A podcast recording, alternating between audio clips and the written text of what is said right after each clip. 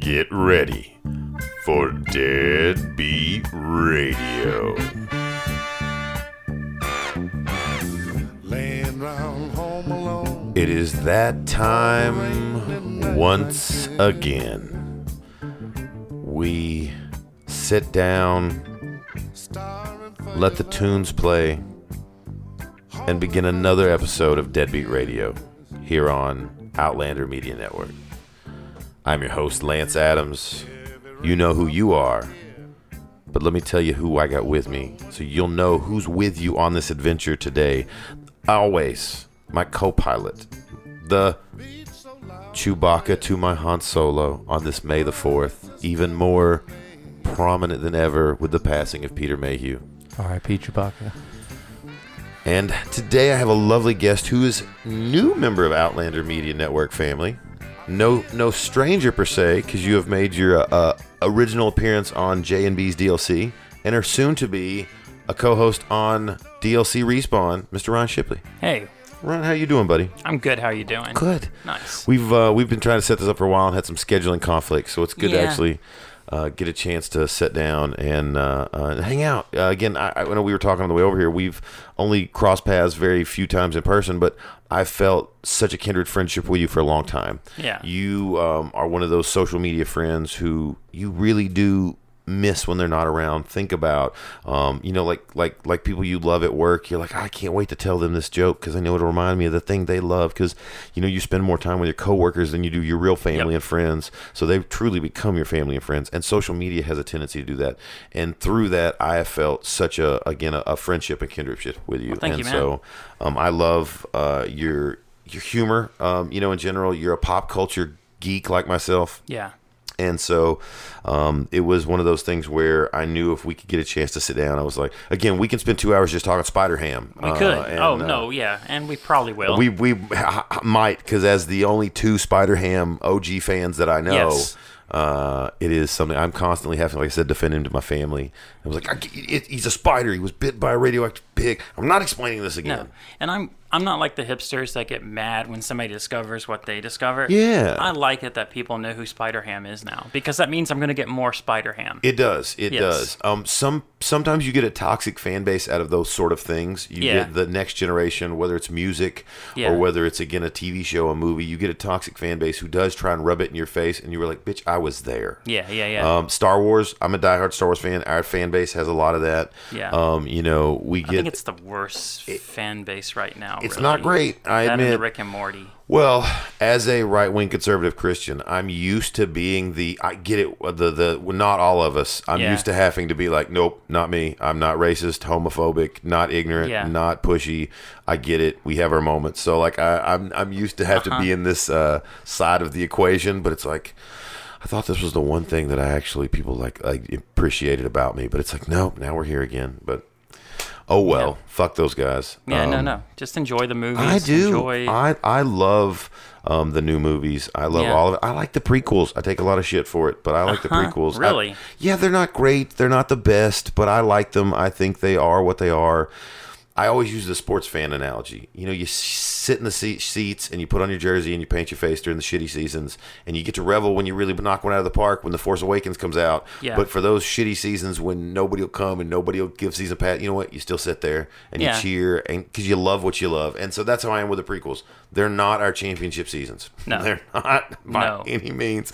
They are the the uh, we're moving to a new city. Uh-huh. We're gonna you know um, get make some changes. I get it. Those are we wish you future and uh, good luck on your future endeavor type uh, seasons. And I understand that, but I still like them, and I was still there, and I think there's a lot of good in them. So yeah, I'm a lover, and I, I like that people, my kids especially, are finding it um, and and enjoying it too. And it is, but I do feel a, a bit of superiority, and it's one of those things where I was blessed. It's not like I, I earned it. It's just one of those kind of things where you're like, I was there. you grew up with it. I I remember waiting for Empire. Yeah. You know, it's like I do. There's a there's I get a pride. I guess is the best way to describe it. A little ego, nothing Yeah. crazy. I don't rub it in people's faces, but I do appreciate the fact that it's like, yeah, I was there. Yeah, I was there. I think the first one I saw in theaters was Return, However, when Empire came out, I did get the uh, record that came with the little book, and when you Oh, hear yeah. the little chime sound, you Oh, turn yeah. the page. That's how I experienced uh, Empire. The sh- Empire Strikes Back the first Wow. time is that way. Um, I've actually been blessed. Shy of one solo. The only one I didn't. I've seen everyone in the theater first run. Okay. I was too young to appreciate one, but my mom took me anyway, so I get to I still get credit for that. Yeah, yeah, yeah. Um, and then I got a little older, caught up with it at some point during reshows, and turns out even then I was you know just barely a year, maybe two old, I guess, depending on when the months fell. And my mom took my brother, who's eight years older than me, thinking he would love it, and he's like, I give a shit less. but she said I fucking instantly was all over it and loved it and was obsessed. And it's the thing that dominates my childhood. Um, it's the single most toy movie everything it's everything when i think to any memory of childhood outside of, of thinking of a specific memory for a specific purpose star wars is involved So that was the first movie you saw in the theater. I guess maybe she might have taken me younger, but I don't know. I mean, I could have been too much younger. So, like I said, I would Yeah. been maybe two at the time. Like I said, potentially if the months line up right, I would be between a year and two. Okay. And uh, I, like I said, I don't remember seeing the first one, but I know I did. And I do remember Empire vividly, and I remember um, waiting for Empire. You know, I remember you know the the the whole just anticipation of the next one. And so I, I, I was blessed to have been there for a while. Solo's the only one I've never seen in the theater during its first run. And I'm a little upset because I, I liked Solo a lot. I, I enjoyed it. I thought it was great, and I would have loved to have seen it in the theater. Yeah. But uh, and I liked I like the new stuff. I like them all. I have too. I still have um, favorites and least favorites. Yeah. You know, I mean, like you, you still have the well, I like this better than this, but this is still my favorite thing. So, um, you know, and I, I, I, I sit there to all of them, and I, I, I assume Star Trek, Doctor Who fans are that way too. You know, I make fun of, of Star Trek and Doctor Who in my act, um, just because it's again the kind of stereotype that nerds have Yeah. gangs. Um, and uh, I guess they're that way too. You know, everybody has their favorite captain or their favorite Time Lord or their favorite companion. Yeah. You know, but they still go, well, I'm still watch, but I don't like I don't like Capaldi, but I'm, I'm still there. No, no, no. That's how it is. I think my first movie I ever saw in the theater was Lady and the Tramp. Okay. Um, okay. The thing I remember the most about it is when I got to the spaghetti eating scene. Yep. The most famous, I think, scene from the movie. That crushed my world because at that point, I think four or five, I then thought spaghetti's supposed to be dog food, and spaghetti was my favorite food. Oh, so at that point, I thought my mother had been cruelly feeding me dog food for so long, and my world just like crumbled. Wow. Yeah, no, it sucked because I love spaghetti. And I had to sit there and see that, and I just started like freaking out in the theater. Is it still your favorite food? No. No, okay. It's too messy now. Okay. Like a little older, um, I don't like a lot of messy foods. I love ribs. Okay. I don't like how messy they are. Um, unless Yeah. they're like fall off the bone and you don't have to deal with it. I just don't like messy foods. Um, not my favorite, but once in a blue moon, especially as a, a, a large bearded man, I have to watch certain foods. oh God, yeah. Yeah, of what you do, and you know, like there are certain things at home. I'm like, fuck it, I'm at home. Like I'll have stuff Yeah. hanging in my beard. I don't You can care. be like, leftovers. And just, yeah, like, start exactly. In public though, you're like, it's knife and fork, baby. Yeah, yeah, or yeah, I'm, yeah. you know, like I'm out. Uh, but uh, and then you learn how to like open your mouth certain ways to eat certain foods. It sounds dumb, but you do. You realistically kind of learn these habits of how to um, get around stuff. But I'm I'm like that too. I'm not a big fan of like I love ribs, but I don't. The one exception is crab legs. It's like I just rip them bitches I'm too apart. lazy for crab legs. I, I can't just the work to, that goes into it. I'm just too lazy. worth it. I don't care. I for me that's the one where and I'm a lazy person too, but that's the one where it's like or like crawfish, anything like that. Peel and eat shrimp. I'm like, ah, I, I would, yeah. No, Um, I mean, those are my favorite foods. Yeah. Seafood in general. Uh, seafood is awesome. Uh, and now, okay, so I, I, there's a lot of things I want to discuss with you, but We're not here to discuss seafood. We're about to. We're about to. Um, a ton of things. Again, being a, a huge pop culture lover, and, Yeah. and today I I thought was perfect for you. Once I realized that this was the day we finally settled on, I was like, it's May the fourth. Yeah. It's free comic book day.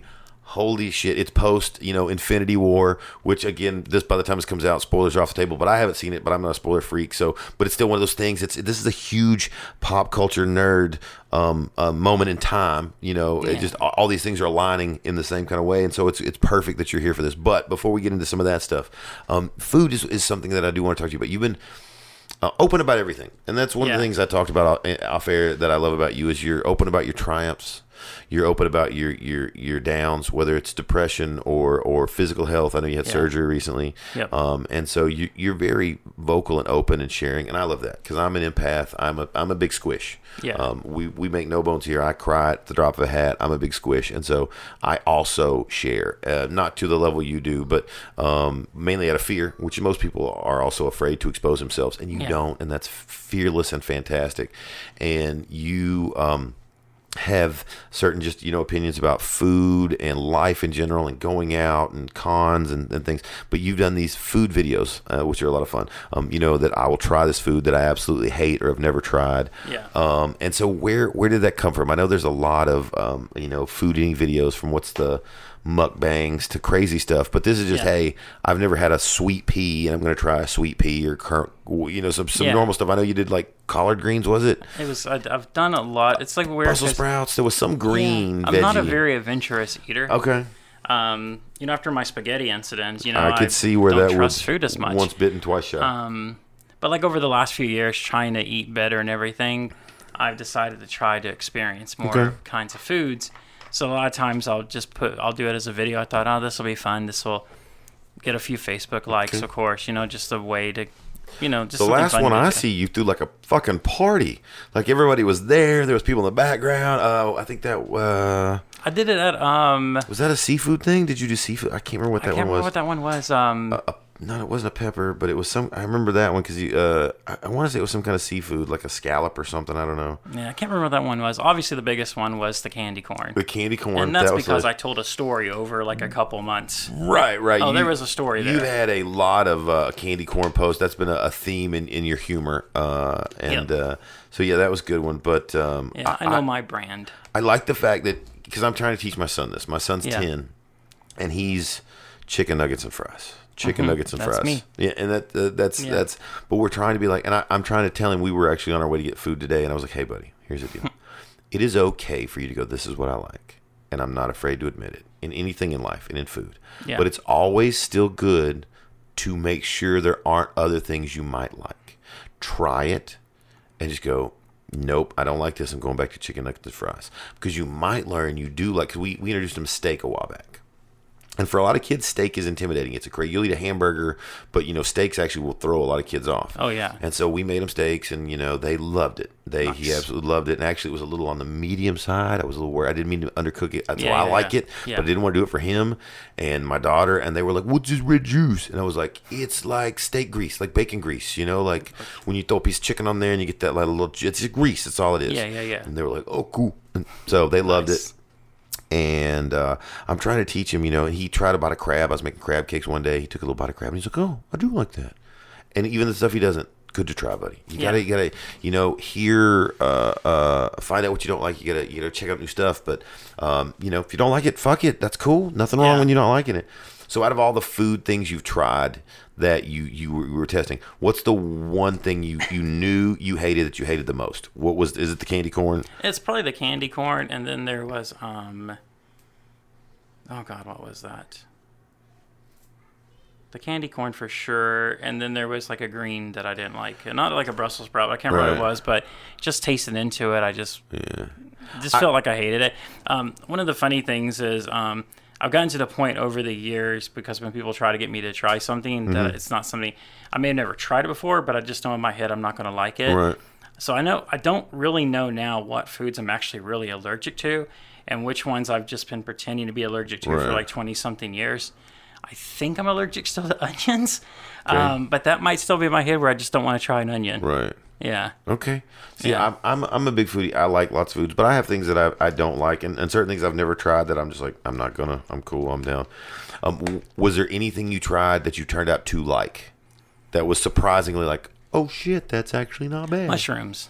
Okay. Yeah. Okay. What kind of mushroom? Just a regular button mushroom. Yeah. Um, I guess I did uh, hibachi, the hibachi factory, Okay. and they forgot to take the mushroom off. Okay. And I was just eating it before I realized there was mushroom in it, and I was like, okay, this isn't bad.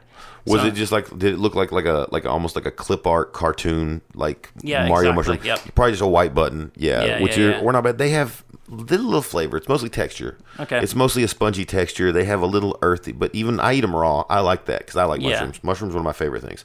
But um, and not like that. I mean, used to be like that, but not like that. Mm-hmm. Um, and so they're mostly texture. But um, so that's cool that you Yeah. you you turned out to like a mushroom because that's a that's a hard stop for a lot of people. Yeah. You know, that's mushrooms are one of those things where people are like, nope.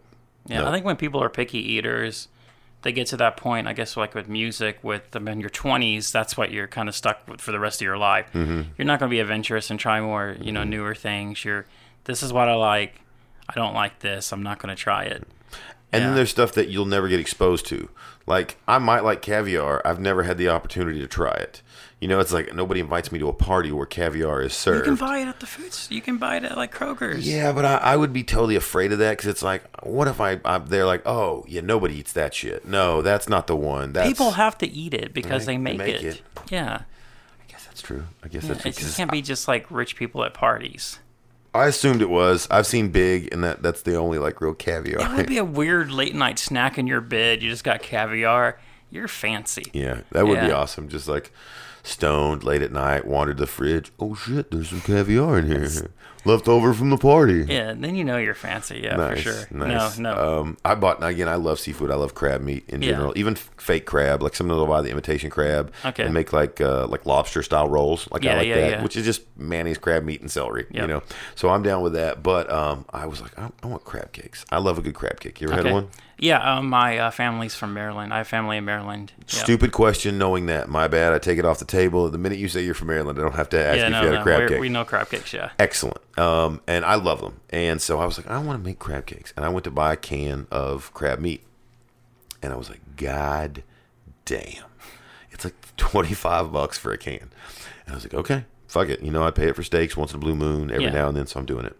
And I made my own crab cakes, and that's when Silas tried it and said he liked it. And it was absolutely fantastic. But I was like, went to get that can. I was like, fuck. You're scared you're gonna mess it up. Yeah, and that's that's Yeah. how I'd be with caviar. It's just like ah, I'm terrified of that. Yeah, no, I get it. Um, actually, it's funny you say that, the, that you're from, from Maryland, and so obviously you know crab cakes well because that's what they're famous for. Um, one of my favorite bands, Clutch. Um, I don't know if you've heard them. They, I think I've heard of They them. were our out- outro band for a while. Um, Terry, I know you know Clutch. They, they actually have a song that is a crab cake recipe. The whole, all the lyrics are just. Yeah, yeah. Um, uh, Hot Bottom Feeder. Uh, I don't know if you can pull it up for a second, but yeah, he um, because they're from Westchester, I think, which is in that basic area. Yeah. Uh, so they're, but yeah, he has a. It's called Hot Bottom Feeder, and it's literally just um a recipe. I want to make it. I want to try this recipe and see if it's worth the shit. Um, the one I used was off the can of the thirty dollar tuna or uh, uh crab. Yeah. Now his recipe tells me that the crab I chose was wrong, so we're Oh. already off to a bad start. Okay. Yeah, and if this is the video, yeah, he actually he makes them as you go. Uh,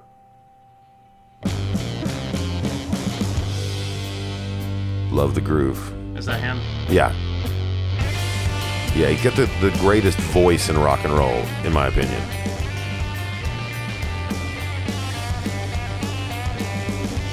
And the recipe is on the the video thus far for people that aren't watching. Please join us and watch the video. Just go to, to YouTube. YouTube.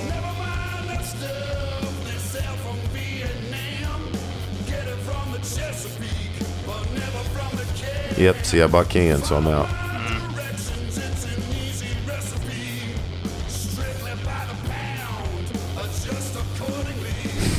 See?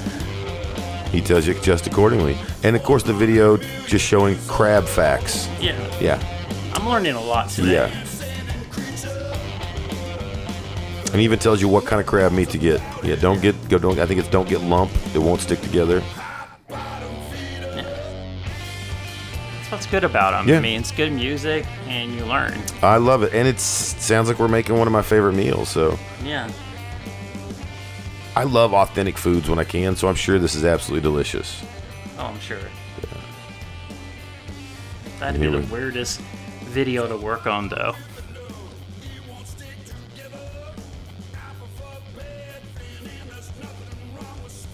See, even telling you what kind of to get powdered mustard.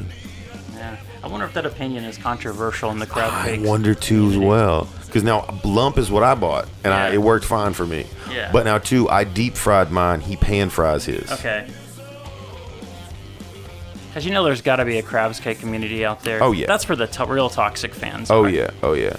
Well, I know lobster rolls are a big thing too, because with the lobster roll up in New England, it's it's mayonnaise, celery salt, celery, and, cr- and lobster, and that's it. Okay. But then there's people like, no, I put this. No, no, you're out. I don't think I would do celery. I don't like celery. I, I I'm not a big fan, but I'll eat it in that pasta salad, things like that. And again, I'm not sure if I'm allergic to celery or just don't like it. But anyway, yeah, that's hot bottom feeder. It's nothing but a crab cake recipe.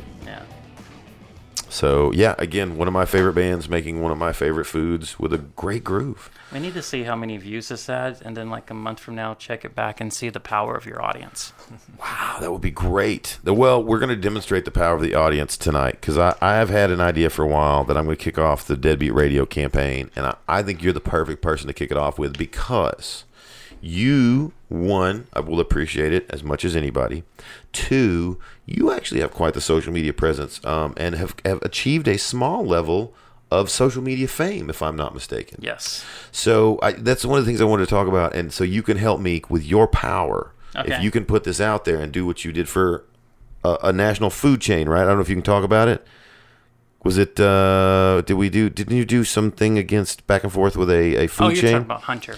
Oh, okay, got it, got it. What? uh What? um I did the Bored Panda. Most of my stuff that catches big is like Bored the uh, Panda. the call The call stuff. center, and we're gonna yeah we're gonna get into the call center stuff. But I thought I thought a national chain had picked up one of your pieces and took it somewhere, um, but it may have been through the Bored Panda. That may have been what I was Yeah, thinking yeah, because yeah. I was thinking you had got picked up. But here's what we're gonna do: we have decided that I think Deadbeat Radio needs something super special at least once. And we have super special guests, but I think this will be amazing because what I want to do is strive to get Bill Murray on the show. Ooh. Now, I know this came out of left field and feel like I just pulled some random out of my hairy ass, but hear me out. I'm hearing you out.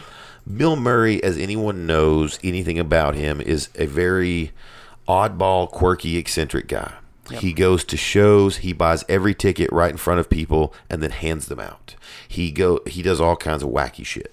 And here's what a lot of people don't know that I do. Now it's not, you know, it's public knowledge, but it's still one of those things a lot of people know. He doesn't have an agent. Yeah. He only has a 1 800 number that you call and request him to come and do whatever it is you want to hire him to do. And I want to get that number. And I want to absolutely light that line up to get Deadbeat Radio. Because I think it's one of those wacky ass things Yeah. that he might just be like, yeah, fuck it. Why not? Why not? Yeah. And if we can just, you know, pepper him with calls, if we can get the number. So that's number one. Step Okay. one in the campaign. We should be able to Google that and find that. Well, I'm. Uh, I'm assuming so, but I think it is one of those things that is a little bit. Um, you have to have some Google fu. I don't think it's as much as just Bill Murray's phone number. I don't think you That'd can be Google amazing that. if it is. I wouldn't be surprised. So, No. and, and keep in mind, I've not looked this up. I'm just very familiar. Uh, it's very kind of again one of those well-known things that that's how he works.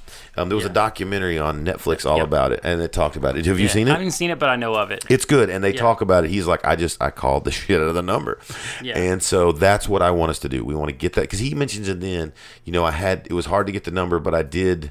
I did a little digging and found it. Okay. So he he implied to me it took a little work, but obviously wasn't impossible. but it's not in the movie at all. no, he does not give it out. I was hoping. That's one Yeah, thing. yeah, yeah. No, yeah, he doesn't give it out. No. So you gotta like, yeah, do some searching. Yeah, so but apparently it is available, and so Okay. um, we we've made some new contacts um, with Outlander Media, so we're hoping some of those will pay off. We who, who knows who listens to this? Maybe Yeah. somebody will spread this to somebody who knows. But that's my goal is to get Bill Murray on Deadbeat Radio. Yeah, and it can't be worse than him doing Garfield. So. Uh, that's probably correct. So again, that's our new goal. We're gonna Yep. we're gonna we're gonna work on that and make that a a thing to strive for.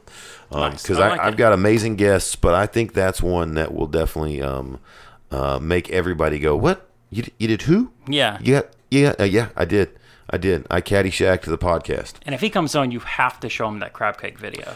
I think because he's from up that way, right? Aren't isn't that isn't his family I from? maybe. I think they're from somewhere in that New England area. Yeah. But uh, uh, I love the actually that whole family's funny. Doyle, uh, uh, his older brother Doyle, oh yeah, Doyle. and then okay, I um, never even put the connection there. yeah, Doyle Murray from Okay. um, um, National Lampoon's Christmas Yep. Vacation, um, and also Joel Murray, his younger brother. Um, Mystery Science? No. Um, he was on Dharma and Greg for a while. I never watched um, he, uh, I know him mainly from One Crazy Summer. Okay. No. Um, it's a movie that I absolutely love. You would. He, he's one of those faces that you would know if you saw it. He's okay. um. he's like one of those guys that's Oh, they been in all look everything. the same. Yeah, they all look Yeah, the yeah, same. I think he's in. Uh, uh, I'll actually. Oh, was Terry going to go for it? I was going to pull it up. But Joel Murray, we're we're we're. Uh, I follow him on Facebook. Um, uh, we don't whip Terry too much into shape. Yeah, that's him. You you've seen him in Oh, something. yeah. Okay. Yeah. Yeah, that's Bill Murray's younger brother, Joel. okay. Yeah. Oh, okay. Yeah, and then Doyle Murphy again. Like I said, is Got everything some he's rosy the. red cheeks. Yeah, yeah. But uh, he, Yeah. I think he's funny. I think he's Yeah, just yeah, yeah, hilariously yeah. funny. And I can't. He, he's one of those actors again where you go, yeah, you've he's been in. Um, and then you, you, you remember like the two things you know, Yeah. but uh, you can't think of any. And then he pops up in a bajillion things. Yeah, but that's awesome that Bill Murray. Yeah. All three that. of 'em are hilarious. You see a lot with like, especially some of the people from SNL. Once they stopped doing it, they've like became a little bitter, like Chevy Chase. yeah. Um, it's cool that. Well, the he- two of them apparently hated each other. Yeah, yeah, yeah. I can see that. Um, but like uh, that Bill Murray is just having fun. You know, doing what he wants now. He doesn't take it seriously. No. Which there's a fine line. You have to take it seriously to be able to do it to a point, but you can't Yeah. take the the extra, the the the silliness, that stuff. Um, too seriously. You got to watch that. But yeah, from apparently everything I've I've seen in like Caddyshack documentaries, they hate each other, refuse to be on screen.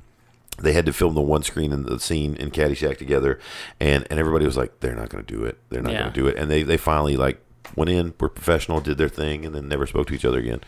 Um, yeah, I, I'm not a huge Saturday Night Live fan. I, I just did. Do you, are you into it? Is that is that one of your pop culture areas? Not no, not really. I mean, uh, of course, like growing up, my my favorite era was like the Phil Hartman, um, Dana Carvey, Okay. that era. Um, every now and then, now I'll see like one or two sketches because they'll show up on YouTube. But sitting there and watching a full ninety minute, I can't. I think the problem is that format has is old. Yeah. and they stick with it. If you do a 10 minute sketch and the joke's been played like two minutes into and you're just repeating it over and over again, it's annoying. Or if you do 10 minutes just for one joke at the end and the payoff isn't really there, it's just, yeah. I like the a- digital shorts. Yeah, and you can like the the musical. Yes, sometimes you can get some awesome performances. Yeah. Um, I I'm not a huge fan of sketch comedy in general. It's just not my forte. I don't like improv and sketch comedy. Kind of teeters that line more than just like stand up. Yeah. Um, but I always make exceptions for certain people. There's certain people on sketch comedy shows, or again, I'll see a sketch that I'm like, that's hilarious. Yeah, yeah, yeah. Um, but like um, Taryn, whatever his name is, that was doing a weekend update. I think he's hilarious. You know, Okay. I- so I see people out of the new crew. There's always going to be the Andy Sambergs and you know the, the people from whatever generation that stand out. Yeah. And I'll catch a sketch on YouTube. That's about it. Yeah. Um, that I'm just cracking up. Um, I love Bill Hader. Oh, have you seen Barry?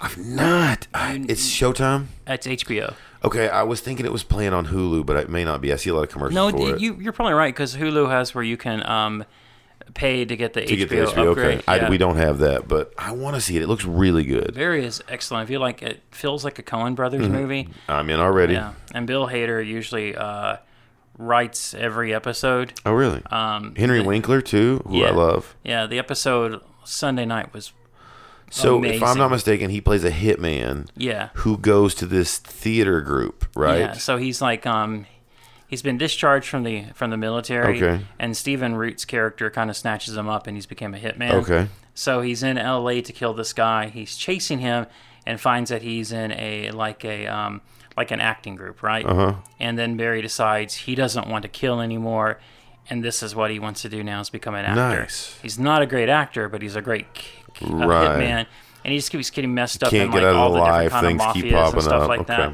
But it's um, it's hysterical. It's super dark. You know what it um, actually sounds like to me? What's that? Grosse Pointe Blank. Kind of like that. It has kind of like that vibe. And I, I w- imagine if the Coen Brothers remade Yeah. Grosse Pointe Blank. That's what Yeah. it sounds like to me. Which I love. Grosse Pointe Blank. Yeah. I'm a huge John Cusack fan, and Grosse Pointe Blank is one of my absolute favorite. but but it's fantastic. It's Bill Hader, and usually the episodes are directed by the um, I don't know his name, but he directs a lot of the episodes of Atlanta.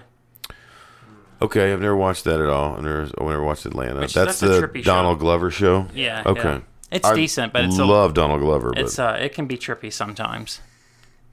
I uh, I like Donald Glover, but a lot of those things I just Lindsay and I have so much so many shows we watch together. Yeah, yeah, yeah. Same. And one of the problems is with having, you know, somebody you watch things with, she's there through the day when I'm not. Mm-hmm. So she can watch stuff on her own and she has stuff that she's like, You're not gonna like this, I'm gonna watch it great.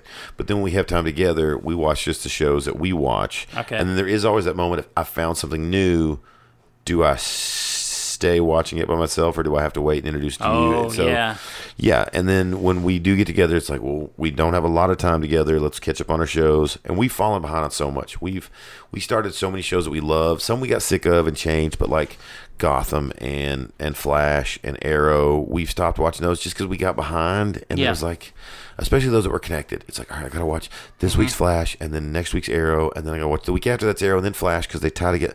We just got so confused and lost, and so Yep. there was a lot of stuff we stopped watching um, just out of exhaustion. I think the network model is not good anymore. Like when I was a kid, I loved 22, 23 episodes a year, and I'll get frustrated. HBO only give me eight episodes of Oz, but now I prefer those like 10, Mini movies. 13 episode because it's tighter, it's less fat, there's less filler episodes, Right.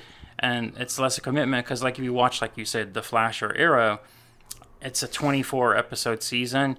Um, Which gonna- tie to another show that you've got to watch as well, or it doesn't make sense. And it's going to meander around the middle. The last three episodes will get really good because it's finishing Mm-hmm. the story, and that's why you go, "Oh, I got to watch next year now." And then next year the same thing where it just it's I hate it. I think 13 episodes is a sweet spot for me. I think so too. Especially um, to me, if you're going to do twenty something episodes, uh, thirty minute comedy, okay, you can get away with that. Yeah. Something like The League, which I'm a huge fan of. Yeah, um, something I like that, yeah. you can get away with that. But if you're going to do these these dramas, you got to make them an hour. And again, give me you know ten episodes. Give me a good Yeah. mini movie. Give me give me give me a series, and I'm down with that. And I just we got so behind. Then we started watching some other stuff. We we like a lot of sitcoms. I'm a sitcom guy. I still like it. You know, I still like the format. You know, um, and we're watching a lot of stuff that uh, you know again are throwbacks like the Goldbergs. I don't know if you ever watched it. Yeah, I like it. Love it. It's my childhood as well as yours. You know, Yeah. so Adam is me as a kid, and I Yeah. love seeing that. Um, and then we just started. Um, the guy who played Abraham on Walking Dead's new show, The Kids Are All Right. I haven't watched that one yet. It's good. It's wonder. that's a, it's Abra- yeah. That's okay. Abraham. He plays Okay, the yeah. dad. Yeah. Um, and then the wife, I can't think of her name from uh, Howard Stern's Private Parts, plays the mom. Okay. And um, it's a '70s take on the the, the husband, the kids, but Yeah. it, it, it takes a comedy route, but almost more of a Wonder Years. Okay. It has the grown up voice voiceover. You know, mom was wrong. I was going to go. It has that same Goldberg's Wonder Years, um, Arrested Development. Although with not Arrested Development, it's not the character looking back, but um, has the voiceover speak and, of one of the characters, and um, it's got a little more Wonder Years kind of seriousness. It's not so silly comedy, um, Yeah. but it's it's great. And he plays the best grumpy dad. Um, he is fantastic in that role. So from Yeah. Abraham to you know. Uh, uh, the good times. Was about his name, James Evans. Uh, Yeah. uh, so it's it's solid, but it, it's really good. It's good. Um, I, I just I don't know. I can't do too much of uh, the major dramas anymore. I'm just not like we got into Sopranos and Game of Mm-hmm. Thrones at one point in time, and I just gave up on them. There's came a point where I was like, I don't care anymore. Yeah. See, for me, it's hard for me to get started. If I do a new show, like a drama show, Yeah. if it's FX or HBO, I'll stay with it because I know also the network is going to stay with it. Mm-hmm. But like CBS, NBC, and all those, if they try to do their new, oh, the next Lost, I'm You're not going to try because they're going to cancel it within the Yeah. first year, and then all that that you watched is for nothing. They they're too trigger happy now, and a lot of times it doesn't seem like they they still go with the Nielsen ratings, Right. which is silly with today. I Yeah. mean, streaming, uh, people that you know selling it to Netflix, that stuff should come into Because they're not compatible uh, Yeah. rating wise. It's, it's rating When- apples and oranges. Yeah, yeah, yeah. It's just uh, it, it's just ridiculous when I'm not going to get committed to a show and know it's not going to make it through a year. No, and I hate that too. Um, Lindsay gets so pissed off because again, she likes a lot of these British drama and horror stuff, and Yeah. she's into that kind of stuff. And she'll get into um, a certain show and then find out there's only like two seasons. She's like, I don't even start it unless there's like three or more anymore. She's like, fuck it, I just stopped. Yeah. because we would get into a show. John Mulaney, we got into Mulaney. I don't know if you ever watched it when it was on. No. I love John, John Mulaney as a comic. Um, the show wasn't terrible. It Yeah. wasn't great, but it wasn't terrible. Um, it was watchable, but it was a um, Seinfeld for millennials. Okay. I mean, that's what it was. Yeah, Uh, yeah. I'm a comedian trying to make it. Here's my. New York apartment, and my friends, and my wacky adventures, and my crazy neighbor. Seinfeld And they gave it no time to. No, and they again they they chose a path that was already dated. They were like, let's remake Seinfeld. Who's John Mulaney? That's perfect. It's like shouldn't have done that. Yeah, and you know why Don't- Seinfeld was big is because NBC gave it time. Yeah. That first year, if you ever watched that Sucks. first season, it's a mess. And everything's different. Kramer's name isn't Kramer, yeah, it's a mess. Kessler or something. I think Yeah, George has a totally new dynamic. There's even the actors. It's not the same parents. Um, yeah. Mr. and Mrs. Seinfeld or Mr. and Mrs. Costanza change. I think the Costanzas changed a couple times, or the Seinfeld changed a couple times. Before the, but it's the best like um from season one to season two improvements since like uh, Parks and Rec did a really good job with like basically kind of fine tuning everything in that second year. People shit on Parks and Rec, but as far as Really? not no, well, the first season, what you just said, as far as shit on first season and say come around to, I liked it right away. See, I thought it was okay, and but not not that I watched it when it was out. I I came into it later. Yeah, yeah, I yeah. watched it years later. Actually, I only watched it like this year, last year. So Okay. I really only I, I, I started binging and going through it.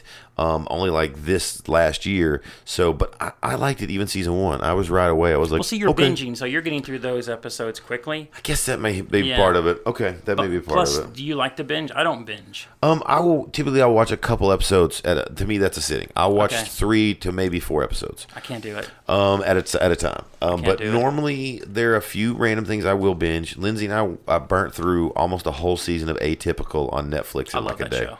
It was great. Such a good show. The first season, I was like, "Oh, I want to see this," and we sit there and watched every episode but the last one, and we purposely saved it. But we were like, "You sure you don't want to go watch it?" Yeah.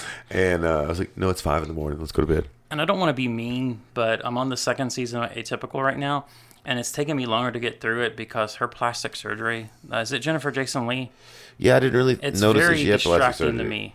Really? It's weird. Her face is like handle. Huh, I'll have to go back and take. We, we watched yeah. season two, and I liked it. I like season one better, um, but season two was good. Yeah. Um, I like the changes they made, but I, I don't, didn't recall her plastic surgery because she just- used to be so good looking. Oh yeah, yeah. So good. Yep. Like if you go back to like Fast Times at Ridgemont High, Jennifer Jason Leigh. Ooh, Yeah. so good. I know she's like 12, and I totally just committed a crime, probably, but I'm willing to take that chance. Okay. Um, but yeah, Atypical's good. Um, but for me, I No, no, you don't want to take that chance. That could hurt your chances of getting Bill Murray in here if you're. You know, he might agree with me. I guess I'm going to risk that dice that he might have been like, no, he's right. Yeah. Um, I'm going to take because Bill seems like the kind of guy that would That look would like it- a 12 year old? no, but would, would would look back and go, she was hot. I know Okay, she's all right. underage, but yeah, she was hot. At Deadbeat Radio, we do not think that Bill Murray likes 12 year Uh, olds. I, you know, I'm not saying yeah. We we're not saying anybody likes No, 12 year olds. no, no. Other than other 12 year olds. Yes. it's okay to want to fuck a 12 year old if you're 12. Or 13? I would is even say 11. I'd say a one year gap. Is I'd a 13 year old okay to want to have sex with a 12 year old? To want to, yes, because a 13 year old wants to have sex with the couch when nobody's around. That's so fair. your limitations of where you're cut off is definitely changed. We need to make a chart. Yeah, That's why um, we need that whiteboard in here. Okay, okay, we, we we definitely can use that. Yes. But um, uh, yeah, I didn't notice that. I'll have to go back and look. But that is a Yeah. good show, very underrated. Oh, it's but very underrated. I'm surprised that Netflix has given, you know, stayed with it. yeah, I was worried, and I haven't heard anything about a season three. No, they, they announced it. They did announce three. Yeah, yeah. They um they've been a little crazy lately because they just canceled San, Santa Clarita Diet. Dude, Lindsay's so pissed. Oh, it She's sucks. furious. I couldn't get into it. I tried. She said, like, I, I found one. I think you'll like it. We'll watch it together. I watched the first episode and I went, you go, girl. I didn't hate it. I love the actors. I love Timothy Olyphant. So good. Um, Drew Barrymore's amazing. Yeah. Um, the guest actors I've seen come and go while I was just, you know, getting ready. Fillion. Um, but I I just I couldn't get into it too much. It wasn't my thing. I get it. Yeah. But she worshipped it and was pissed. Yeah. So pissed um, when I told her it had been canceled. She was like, "What? Yep. Sorry, babe. I didn't have anything to do with it. I'm just a messenger." Um, but it looked like it should have been great. Um, but yeah, like I said, I'm not a huge binger. You know, talk about binger. I know she'll do it sometimes because she has nothing better to do but sit around all day. Uh, Yeah. Not a kid. I joke. No. She, kids are in school. She's disabled, so she doesn't work. So Yeah. she literally, there are points of the day where she's just like, I'm here. I watch, do, I do my crafts while I do this, or I write, or I do things here while I watch shows. Go for it. You watch all the have fun, baby. That's why we got Netflix and Hulu. Um, and she stumbles across a few good things, and she'll go through like a whole season in a day. But for me, usually, again, an episode or two, maybe three to four, if Yeah. I'm because that's a movie's worth. I can set for a movie. I can watch four episodes and be like, here's two hours spent of you know watching a sitcom. I'm good. So I that's usually about my limit is is, is a movie's worth. Um, you know, we a few things we waited for uh, the last few seasons of Letterkenny to come on um, Hulu. Hulu, and we again I burnt through a couple of those because I was super excited. They dropped like three seasons in one day, and I was like, yeah. I just finished the third season the other night. what do you think? I absolutely love it. Yeah, I never really got into Trailer Park Boys. I don't either. Which I hope doesn't mean I'm going to get kicked off this network. No, I I don't Um, like it either. I don't like it at all. Yeah, um, But I do feel a kindredship between the two shows that I can appreciate. and not just because they're Canadian. No, no, there's a um, the mockumentary, the Canadian mockumentary kind of aspect. Yeah. Um, and it's also the poor white trash kind of element. Um, the difference is it's rednecks versus you know trailer park. It's farm boys. Yeah, To me, when I describe it to people, because still people are learning, and I, I caught on with the internet shorts. Okay. Um, and that I've seen them just randomly, don't know where, and fell in love. And I'm like, these guys are hilarious. And then found out it was a TV show, and then was it came on Hulu. I was so excited. Um, but the um, the, th- the way I typically describe it is it's it's King of the Hill meets Trailer Park Boys. Oh yeah, yeah, that's a good description. And because it's like imagine if you took the characters from King of the Hill's world and filmed them like you filmed Trailer Park Boys. Um, and I love Canadian humor anyway. I've always been a fan of Canadian humor, Yep. SCTV, Kids in the Hall. I like Canadian humor in general. Um, again, I don't like sketch comedy, but I like Canadian sketch comedy. Um, and those guys, the John Candies, and those guys all have such a, a great humor. When I was a kid, uh, and you you do Canadian comedy was it. Yeah. I mean, that's changed a lot now. Um, it doesn't seem to be so prevalent, but like every comedic actor out there at that time was Canadian. You know, Jim Carrey for the later years. Hate Jim Carrey, but anyway. Um, and then again, you had the John Candies, you had the Michael J. Foxes, you had you know uh, Martin Short, and all of these guys. Canada was the, the the the mecca of comedy for a long time. Lorne Michaels. Oh yeah, I forget he's Canadian because that's why Yeah. he you know hooked up with again the kids in the hall and stuff. But um, in a lot of Saturday Night Live, again we're Canadians. So I guess filtered through his also Yeah. Canadian. Um, but I like can- Canadian humor in general, and Letter Letterkenny just hit me. Um, I think the first one was the, them yelling at the Jersey or Jonesy and Riley in the driveway. You know where they're picking a fight, and I, I like the fast dialogue. Oh, yeah, it's so I, I don't know how they get through that. It's so quick. Wow. Yeah. Yeah, um, and it's it's one of those things that I love because I'm a fast. Even my comics, I like Greg Giraldo, George Carlin. Yeah. I like that fast machine gunny punchline. And I know the joke's always been Gilmore Girls. Apparently, like we did a lot of that. I never Yeah. watched it, but apparently they were super big for the fast. Oh, it's dialogue. crazy, like just how fast it would go. Well, I did see a thing on that once. It was because they wrote so long an episode they couldn't. That's how the only way they could squeeze it in. It wasn't meant to be a device. It was just the only way to squeeze in a lot of fucking dialogue. Really? Yeah. That's interesting. Yeah, I, I, I saw. Um, what's the guy that was on that that went on to? Oh, the dude from This Is Us, Yeah, maybe, maybe. That's- Milo something. Yeah, yeah, yeah, yeah, yeah. That's right. Because I Heroes is what I remember him from. Okay. And he was doing an interview, and they were talking about that how well you fit in with that, and he was like, "You just got to." He was like, "You got to learn that that's how it works." Yeah. And they were talking about why, and he said because they just wrote such long episodes. Yep, and she's moved that on to. Um, she has a new show now. Laura Graham. No, the um, the lady who created the show. Oh, okay. I forgot what it's called, but you would kind of dig it because you're a stand-up. Uh-huh. Um, it's set in like the 1940s, 1950s, with this housewife Oh, that starts doing shit. stand-up. Marvelous Miss Maisel. Yep. Okay. Uh, they got Lenny Bruce is in it. Okay. Lenny Bruce and her kind of have a kindred spirit at the beginning because she gets arrested for uh, public so indecency. it's set in real world. It's set in the real world. They use real comics. Oh. Um, she the the the actress that plays her really good Was with she her. a real like- person? Um, I don't know if she's a real person or not. Um, but the show is, is decent. So you may not like Gilmore Girls, but you may want at least Okay, try that. I've that. heard yeah. a lot about that. I just, it was a, another one of those shows.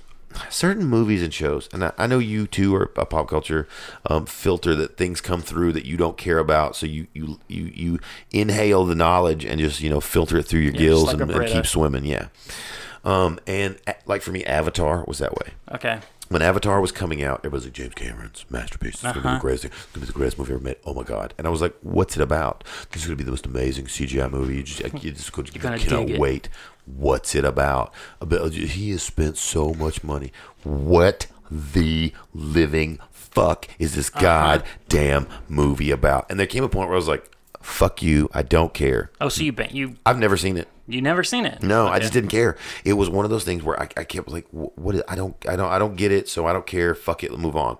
And there's certain shows that are that are like that, and and not to that degree where it's shoved in my face, but um, I hear about, and I'm like, what's it about? And I never hear anything. That's one. I kept hearing Yeah. the name thrown around, Yeah. and just praised unbelievably.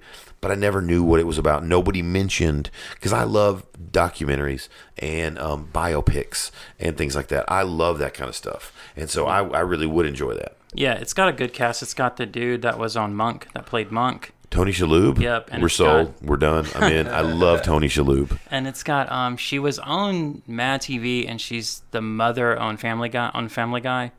Oh, Uh, uh, short. yeah, yeah, yeah, yeah. I can't think of Um, her name, but did she, Miss Swan? Did Miss right? Yeah, yeah, um, she's fantastic. I can't think of her name too. either, but I know Yeah. you're talking about. Kathy Griffin. No, not Kathy No, no, Griffin, not but it's Kathy Kathy Griffin. something, isn't it? Um, no, I think it's. Look it up on. yeah, uh, Laura's. Uh, yeah, I'm thinking Peter Griffin, but um, I can't think of her name. I can picture clear as day. Oh, I'm thinking Kathy and Jimmy from King of the Hill. Yeah, that's yeah, what yeah, I was yeah, coming up with. That's not right. And as soon Whatever as you click on, her? I don't know. She's done a few random things. I think it's Alex something. Alex Borstein. Yep. It's Alex Borstein. Okay. That's exactly right. All right. Uh, Alex we should be on Password, We dude. do great. Yes. Um, uh, Alex Borstein, but yeah, Kathy and Jimmy. Um, I don't know what she's done. I she was in Rat Race. Uh, you know, uh, Mary. It's been a minute. Terrible though. movie. I like it. Wait, is Rat Race the one where they're like, uh, there's just a bunch of them, like big, not big name stars, but people you know, and they're like racing around the Seth world? Seth Green and John Yeah. Lovitz and Whoopi Goldberg and uh, You're not selling me on it. uh, I loved it. I, J- John Cleese, I like John Cleese. um, okay. Mr. Bean. It's got uh, Mr. Oh, Bean yeah, in it it. does have Yeah, Mr. Bean. okay. That's right. Yeah, yeah. Um, it, it had just a ton of people in it. I loved it because I Okay. like that kind of movie. I'm a Cannonball Yeah. Run guy. I love Cannonball Run. So I love Cannonball Run. Um, I like the original version of Cannonball Run, which was the Gumball 3000. I don't know if you've ever seen that. no. It was the movie pre Cannonball Run that started the whole cross country race. Okay. But Um, also, I could start it bequeathed like uh, Smokey and the Bandit too. I guess. Yeah, yeah, but uh, there was this whole genre of the specific chase movie, the race. Cannonball Run again. We're all trying to get punched in. Yep. Um, Rat Race was a, a throwback to that, where we're all trying to find something. But there was like Moonlight Madness, where this guy died in a bowl of chili, and in his back pocket he had maps, and so it had Mm. Oh. Michael J. Fox in Okay. it. Um, Terry never gets my references, so I was hoping for you No. But if you Nope. miss a few, don't worry. Death Race Um, 2000. No, these were again, like I said, Moonlight Madness, the Gumball 3000. They were just these where people would be like, go, and they would different.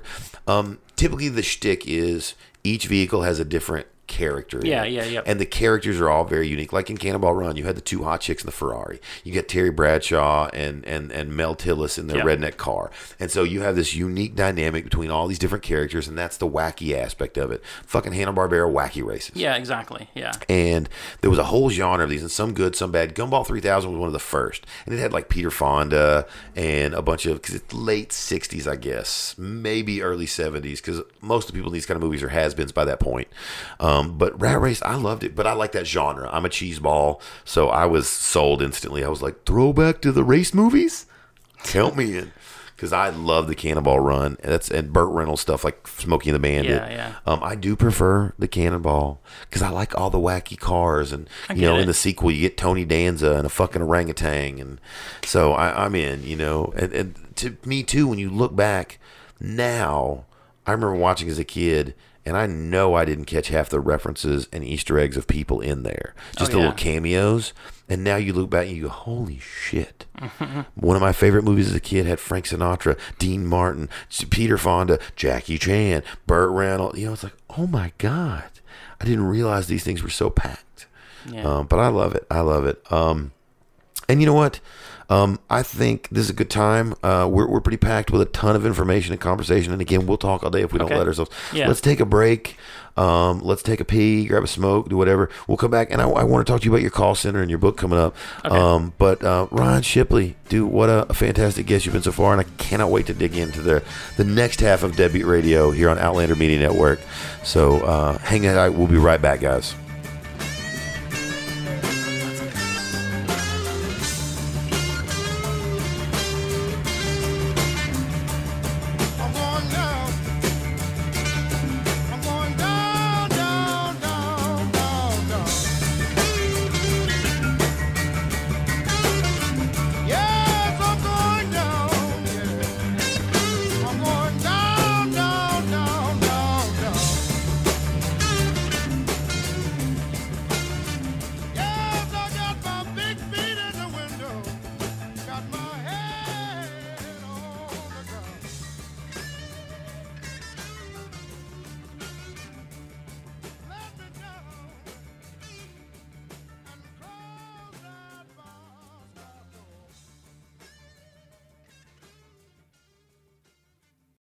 Alien, Alien, Alien Expo. Coming to the Knoxville Convention Center August 17th and 18th. Enjoy a full weekend of UFO and alien phenomena. There will be vendors, music, lectures, meet and greets, book signings, and more. Come in your best alien or cosplay costume for a chance to win cash. Go to alienxpo.com to grab your tickets now and get ready for the invasion.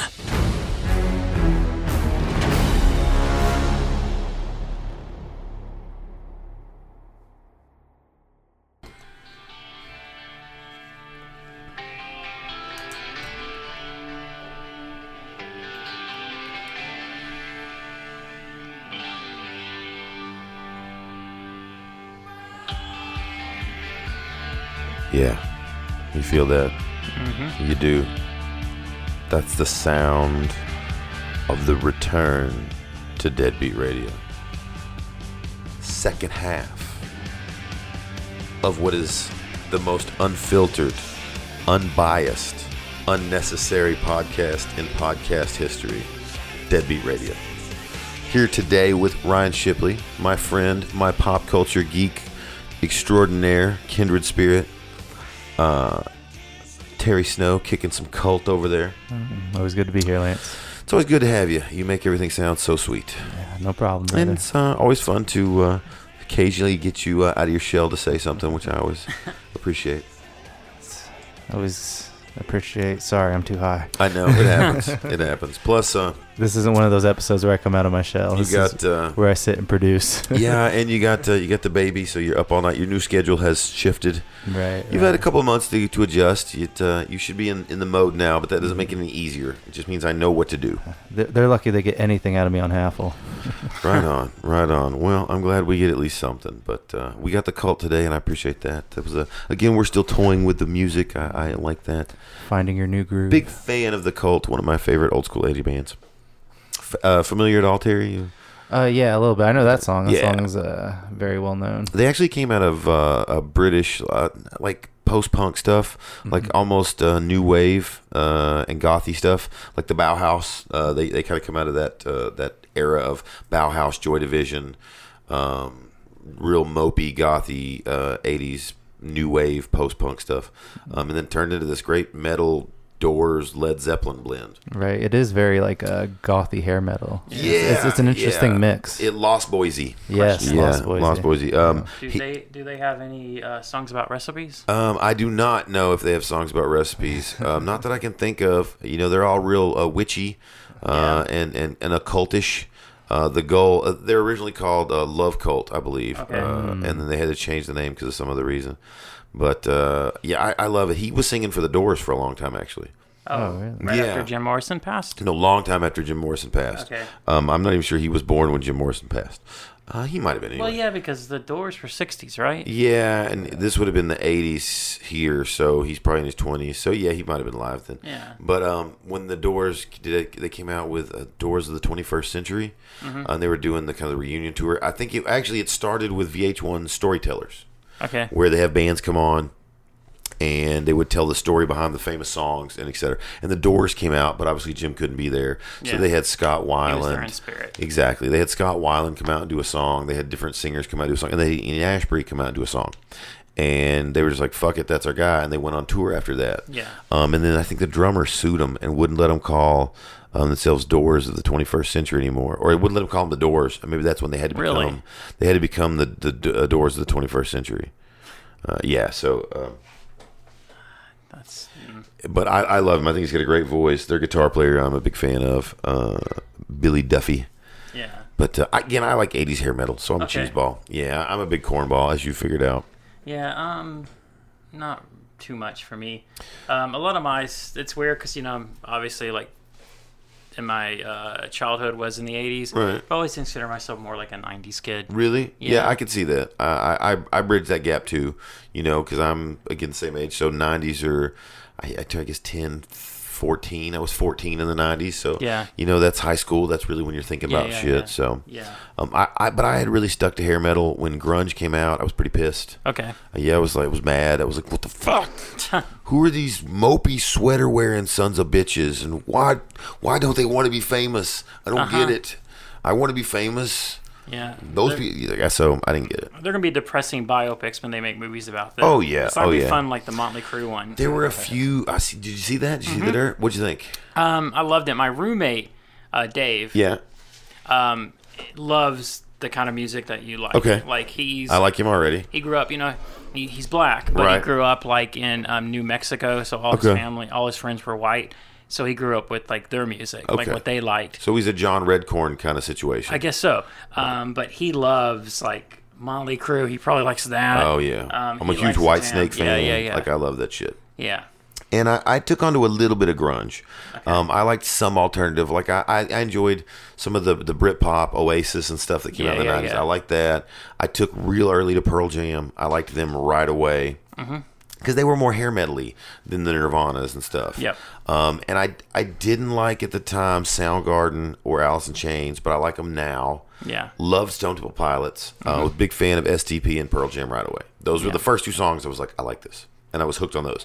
But I still consider myself a hair metal guy. Okay. I liked, you know, again, leather pants and big spiked hair and chains and, and, and spiked bracelets. And, you know, I, I, I like that shit. I, I was into it big time. But The Dirt was great. Have you seen it, Terry? Oh yes, I loved it. I've watched Yeah. it like three times. Um, I love the so as a, as a filmmaker, I am going to drag you out of your Schiller. Mm-hmm. Um, as a filmmaker, I loved um the the narrative device. What did you think of that? The way they like it starts with uh, I guess Nikki Sixx is the first one. Mm-hmm. It's the Deadpool fourth break where he's telling the story, um, and you you come towards the f- and then wait each guy would pop in and be like, all right, now it's my turn. Yeah. And I loved the like that didn't actually happen.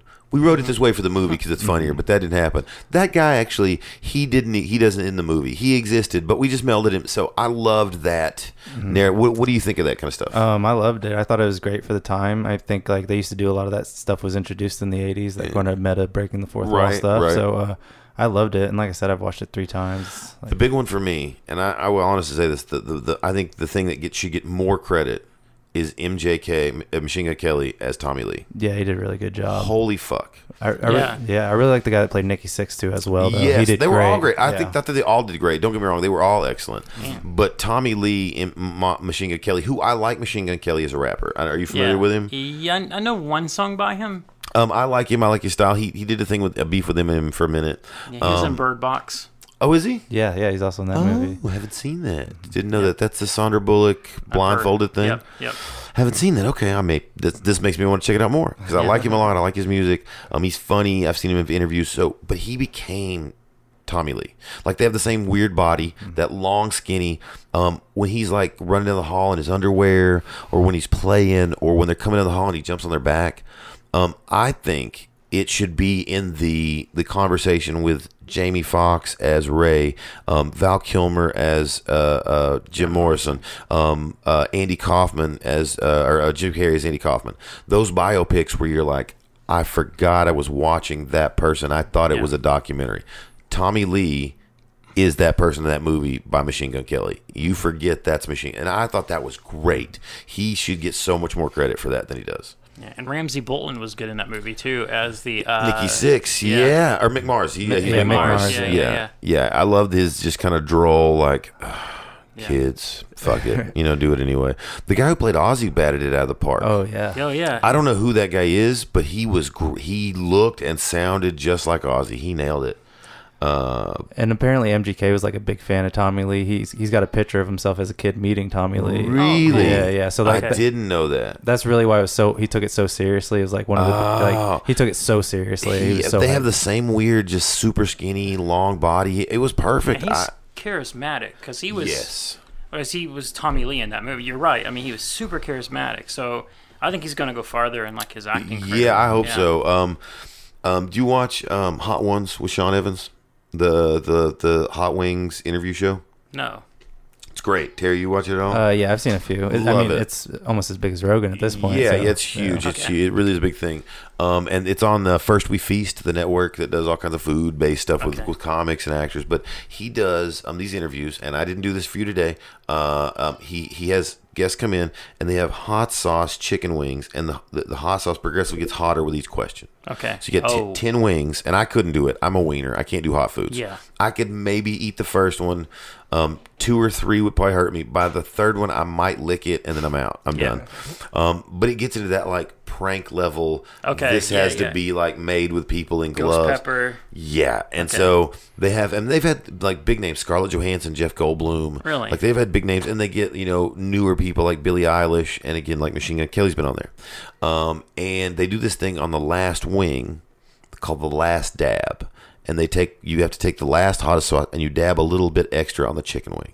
And I believe, if I'm not mistaken, Machine Gun Kelly's the one that invented that. They had him on, and he started it, and it became tradition. Okay. And it's because he's been on a couple times, and his episode's hilarious because he brings beer and he's just cussing. He's like, "Fuck you, Sean." Fuck you, man. I come back. You do. Fuck you, man. You know. Fuck you. And he's like, I hate you, boo. I hate you. Yeah, I'm going to eat another wing. Would you ask me? Fuck you.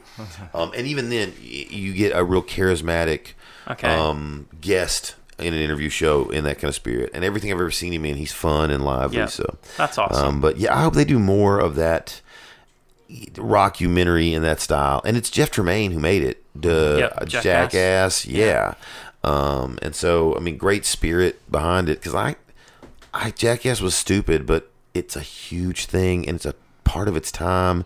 Mm-hmm. And I, I mean, I liked it. I watched it too.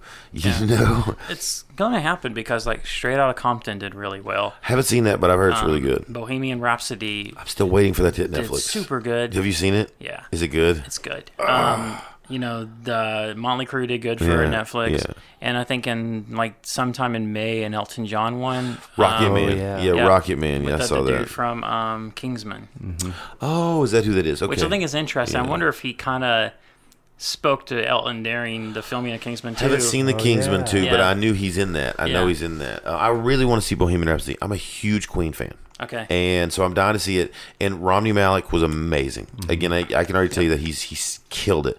But for me, the one who really again gets no credit is the guy playing Brian May. He, uh, he was um, like what? These are the clips I've seen. yeah.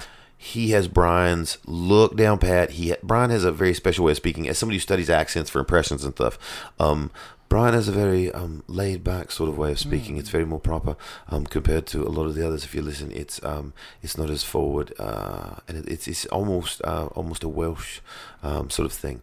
And it's soft spoken. He's very soft spoken. Brian May, if you ever listen to an interview, it's NPR, British radio. It's that voice. Can we get him on the show? Um, I'm, I, I hope so. Let's try We'll before try. he dies. Nice. Um, and um, that guy nailed it. Just was Yeah. amazing. Uh, so I'm eager to see it because I, I love Queen. I'm a huge Queen fan. Yeah, so yeah, it's a good movie, and obviously the soundtrack is incredible. Yeah, And Rami Malek, I mean, Mr. Robot, I've never watched that. Is it it's that so good? good. I liked Rami from what I've seen in that. Um, and I really want to see his uh, remake of Papillon. Oh Yeah. yeah, with um the dude from Sons of Anarchy. Yeah, yeah, yeah. Which I, I don't like Sons of Anarchy, but I like that actor. I think he's good. He's also the new Bond villain. Uh, Oh, Rami yeah. Malek. Yeah, Yep. yeah. Yeah. Is that going to be the one with Idris Elba, or is that Craig Dan- or That's the- Craig's it's- last one? It's Daniel Craig's last one. Okay. He always says it's his last one. Well, yeah, Yeah. it's his Yeah. maybe last one. I So- wonder if he does have to hold out for more money. I would. I would yeah. do that I too. would. Um, I. You know what? Here's, here's the funny thing. Are you, you a James Bond fan? I they're okay. Okay. I like so- the newer ones better than the older ones. Well, I've never, I had never seen one for a long time, and I kept thinking, I, I was like, I should. That seems like something I would like. Like I don't know why on paper we match. I don't know why I'm not a fan. Yeah. And I think it was because I grew up in the late Roger Moore era. okay. So it's not a good time to start. Oh no. You have to already be a fan. Again, imagine starting with the prequels. Yeah. You know, you got to already be a fan, and you got to roll into that. And what I have determined um, after watching, and I'll, I'll tell you that whole story, but after watching, Roger Moore gets a, a lot of shit, but he's a great James Bond in shitty James Bond movies. Okay. And that's what it is. Roger Moore is a great James Bond in shitty James Bond movies. Yeah. I think Timothy Dalton was probably the worst Bond, but he's done some really good stuff in his later career. Like Penny Dreadful was really good. Yeah. Um, the Doom Patrol show Hot was good. Yeah. I see. I haven't watched Doom Patrol. You, I, I'll have to tell me about that. Um, but I had, like I said, never seen a Bond video, never seen a Bond movie. I, I grew up in a, a View to a Kill. That was my first one, and I remember watching at it as a kid and being like, Meh, hmm. I, I got somehow I got on this Ernst Blofeld kick. I really just got fascinated with Blowfield. Okay. and Spectre and that the you know the whole Doctor Claw that that that's what Yeah. really got me. And I was like, I'm gonna watch these. And a friend of mine lent me every James Bond all the way up to Casino Royale. So it was all the way through the very last Pierce Brosnan. He was like, Here you go. And I sit and watched every one in chronological order with the making of documentary as well in between them. I would watch the movie, watch the documentary. And again, I would binge a couple movies in a night. So I, I literally got a great view of them in in, in time lapse footage because in about three weeks I'd watched them all. Yeah. And so, and I watched them in chronological order. So I got to watch even the great ones fade. I got to, and so I, I got to see the lost uh, uh, Majesty's Secret Service that nobody ever talks about, and George Lazenby, who's great. Yep. Um, and so you find out that he's, you know, he got shit on because he used a dubbed voice. Well, because he was Australian, nobody would have cared. All James Bond could be Australian. Nobody would. Americans would never give a shit. Kevin Costner was an American Robin Hood. Exactly. Um, so, uh, but at least an Australian would have been close. We wouldn't have been able to tell the difference. Yeah. So um, he was great. Um, Connery's good. Daniel Craig's my favorite. Yeah. Um, I thought Daniel Craig was amazing. He's my favorite. That era is fantastic. But what it was missing by that point, and I'm behind a few. I haven't seen uh, anything past Casino Royale. That's the last one I got to see. Um, and I love the fact they were they were back, and, and I, I like his style. But I missed the Spectre and I know they've brought it back, but it's not as good. I, I think the villains um, stopped being as good for a long time. Yeah. I like the over comic booky villains. Okay. Jaws and Blofeld and um, you know, I like that stuff. I think it was over the top and silly and you know, Robert Shaw um, in I guess it's from Russia with Love where he fights him on the train. They kind of did that with Batista and I don't know which one Batista was in. Quantum but of Solace? I think it was that one. See, I haven't seen that one, Kind but- of started fitting him as kind of like an odd job. Okay. Jaws type. That character. works. I like that. I like that. Um, and I, I, I, the only one again, I haven't seen Doctor No, or not Doctor No, but um, uh, Never Say Never Again. The the one not made by the Ian, Ca- uh, the, Yeah. the the the uh, Ion is it Ion the Ion Corporation. Yeah.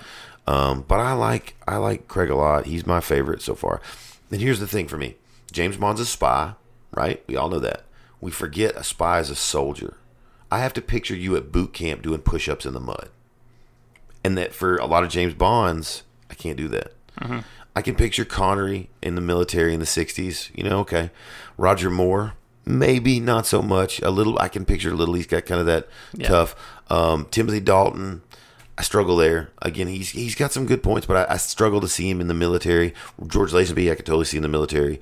Um, and again, uh, Pierce Brosnan, I can't see him in the military so much, but he does nail that smooth, big pimpin' James part, the James Bond side. Yep.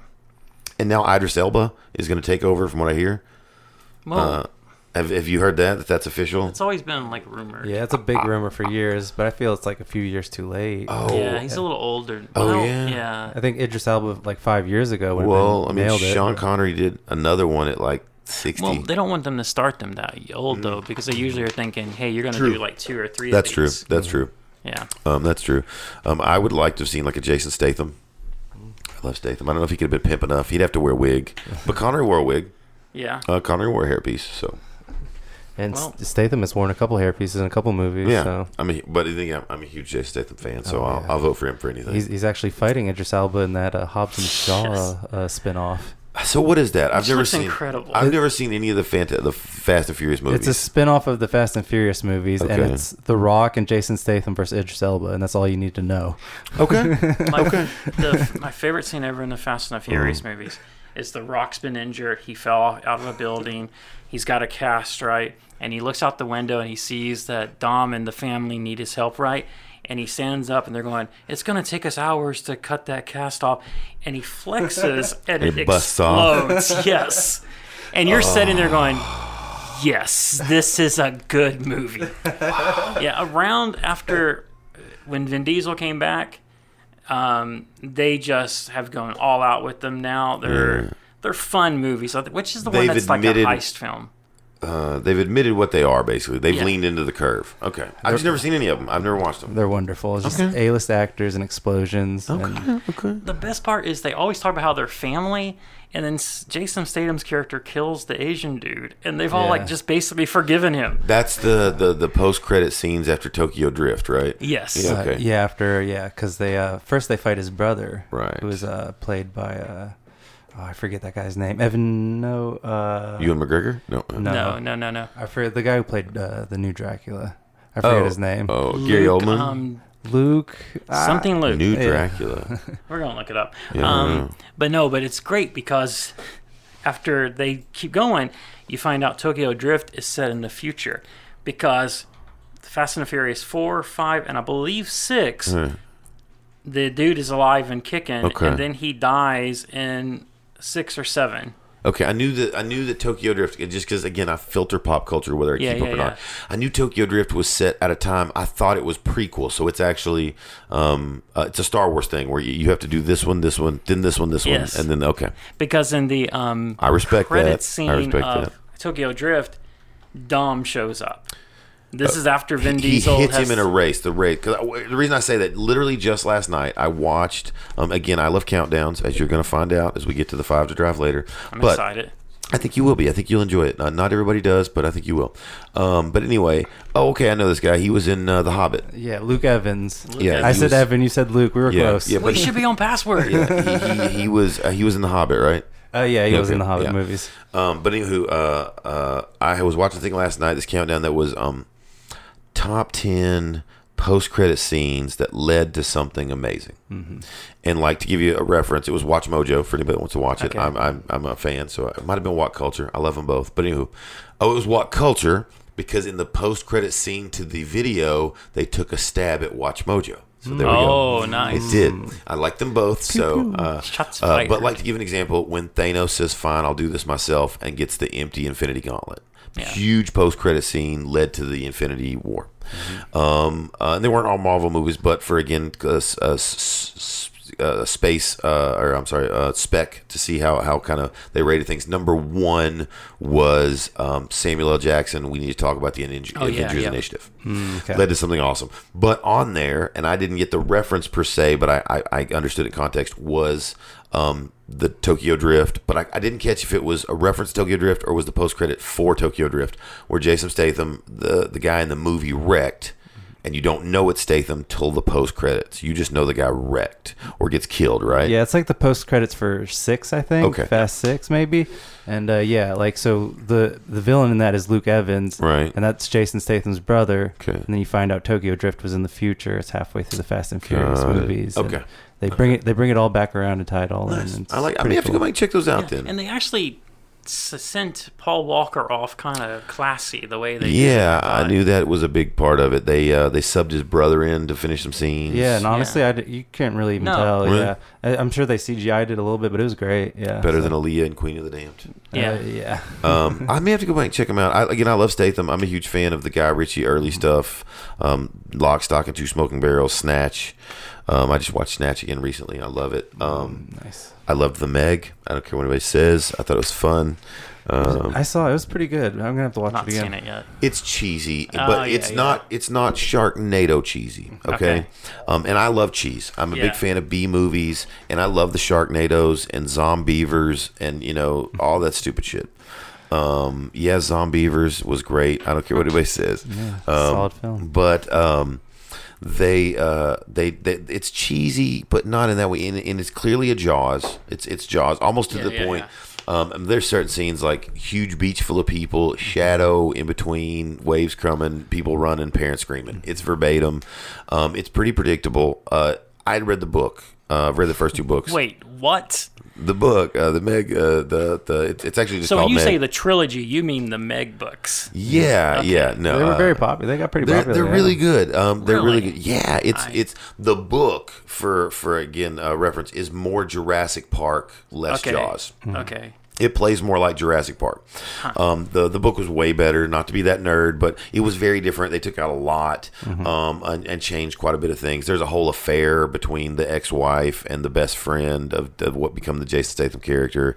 Um, it's some crazy shit, but um, the I think the science behind it was cooler in the book. Okay. Um, but it, it, it wasn't. It was still fun. It was a fun farce. I knew what I was expecting. Um, it was still cool to see. Um, but and when they announced Statham, I was like, "Yep, I'm in. I'm in. Perfect. Yep, that's perfect." Um, but like in the, the the book, the way they brought the Meg up was was better. I think I had a better. Um, uh, uh, uh, again, the, the Jurassic Park science, where you're like, I don't know if that's real. But it sounds, I'll buy Sounds it. great. My moron ass with it. Yeah. I, I don't know, Joe, if you know this, but I'm a little retarded. Um, I got excited though when you first started talking about that Mm-hmm. because when you said the affair, I was like, "Oh my god, does the Meg have an affair with Jason Statham and his wife?" his No, wife? no, no, no. But uh, the Meg does. How does um, that work? The Meg does lay uh, does have babies. Uh, there, are, there are there are Meg cubs in uh, or pups in uh, in the book. So that's how we get to Meg two and three, and Okay. I think four or five. They do. Um, they do it in the movie as well. I think, right? No. Or no, oh, spouses in the movie. Yeah, the, and that's okay, that's yeah. that's how it worked in the book too. But in this in the book, they went down for a lost sub. Same in the, the mm. movie, um, worked the same. And is there the the difference is they explained it a little more in the, the, the, the book. In the movie, they had some hydrogen carbon layer that it couldn't pass. Mm-hmm. In the mo- in the book, what they said was, "Hey, here's how it works: the sun heats the top layer of water." And I'm like, "Okay." There's a layer down where the sun no longer heats; it's cold. Mm-hmm. So far, moron on board. There's a layer that's hot by the crust that is heated from the Earth's core. I'm in. I don't know how real this is, but it sounds 100% true Yeah. to my stupid ass, right? Right. Yep. The thing is, the megalodon was real. We all know that. It roamed around. It lost food source, so it went down, couldn't come back up. It can't get past the cold layer. Oh. So it's trapped in the, the, the, the cold layer, or the warm layer at the bottom with giant squid and things like that. Okay. Um, and that's the theory. Again, don't know if it's real. So far, I'm on board. Sounds good to me, right? That's why some people who live in New Mexico can never make it into Minnesota because they hit that cold and they're like, "This is too cold." It may be, yeah, yeah. So it works apparently in prehistoric sharks too. Okay. Um, and they say that again, there were that that things get bigger down there, obviously. So they do because they don't have as many predators. So again, Yeah. animals get bigger. So a monster like a megalodon could feed and sustain itself, and we would just never see it. Again, so far on board. They go down to get the sub. As they're pulling it up, they get attacked by the megalodon, just very similar to the movie. Um, and the megalodon gets tangled up in the um, cable reeling it up. Again, I, I don't know, but this sounds good. As they reel it up, it's bleeding like crazy. The female passes through the warm blood shedding from the male as like a, a, a warm water bath to break through the cold layer. Again, I don't know how true this is, but it seemed in that Jurassic Park science like Yeah. we took amber, we took a mosquito, and the mosquito had blood, had DNA, we took it, we put it with some frog DNA, boom, dinosaurs. Dinosaur. Okay. Yeah. I, I I'm gonna I'm on board. Right, I Yeah. suspend disbelief, Okay. and that's how the book told it. And so it gets up here, and then it has pups and goes nuts, and so it was like, okay, Okay. cool. So I liked that story better than um, it just uh, it, it in this the, the sub as the sub comes up, it just breaks. They have this little crazy predator three color radar that shows the sub breaking the breaking the seal and the, the shark escapes. And I was like, I didn't like that as well. I thought the blood and the warmth was far Yeah. more scientifically plausible, Okay. for lack of a better term.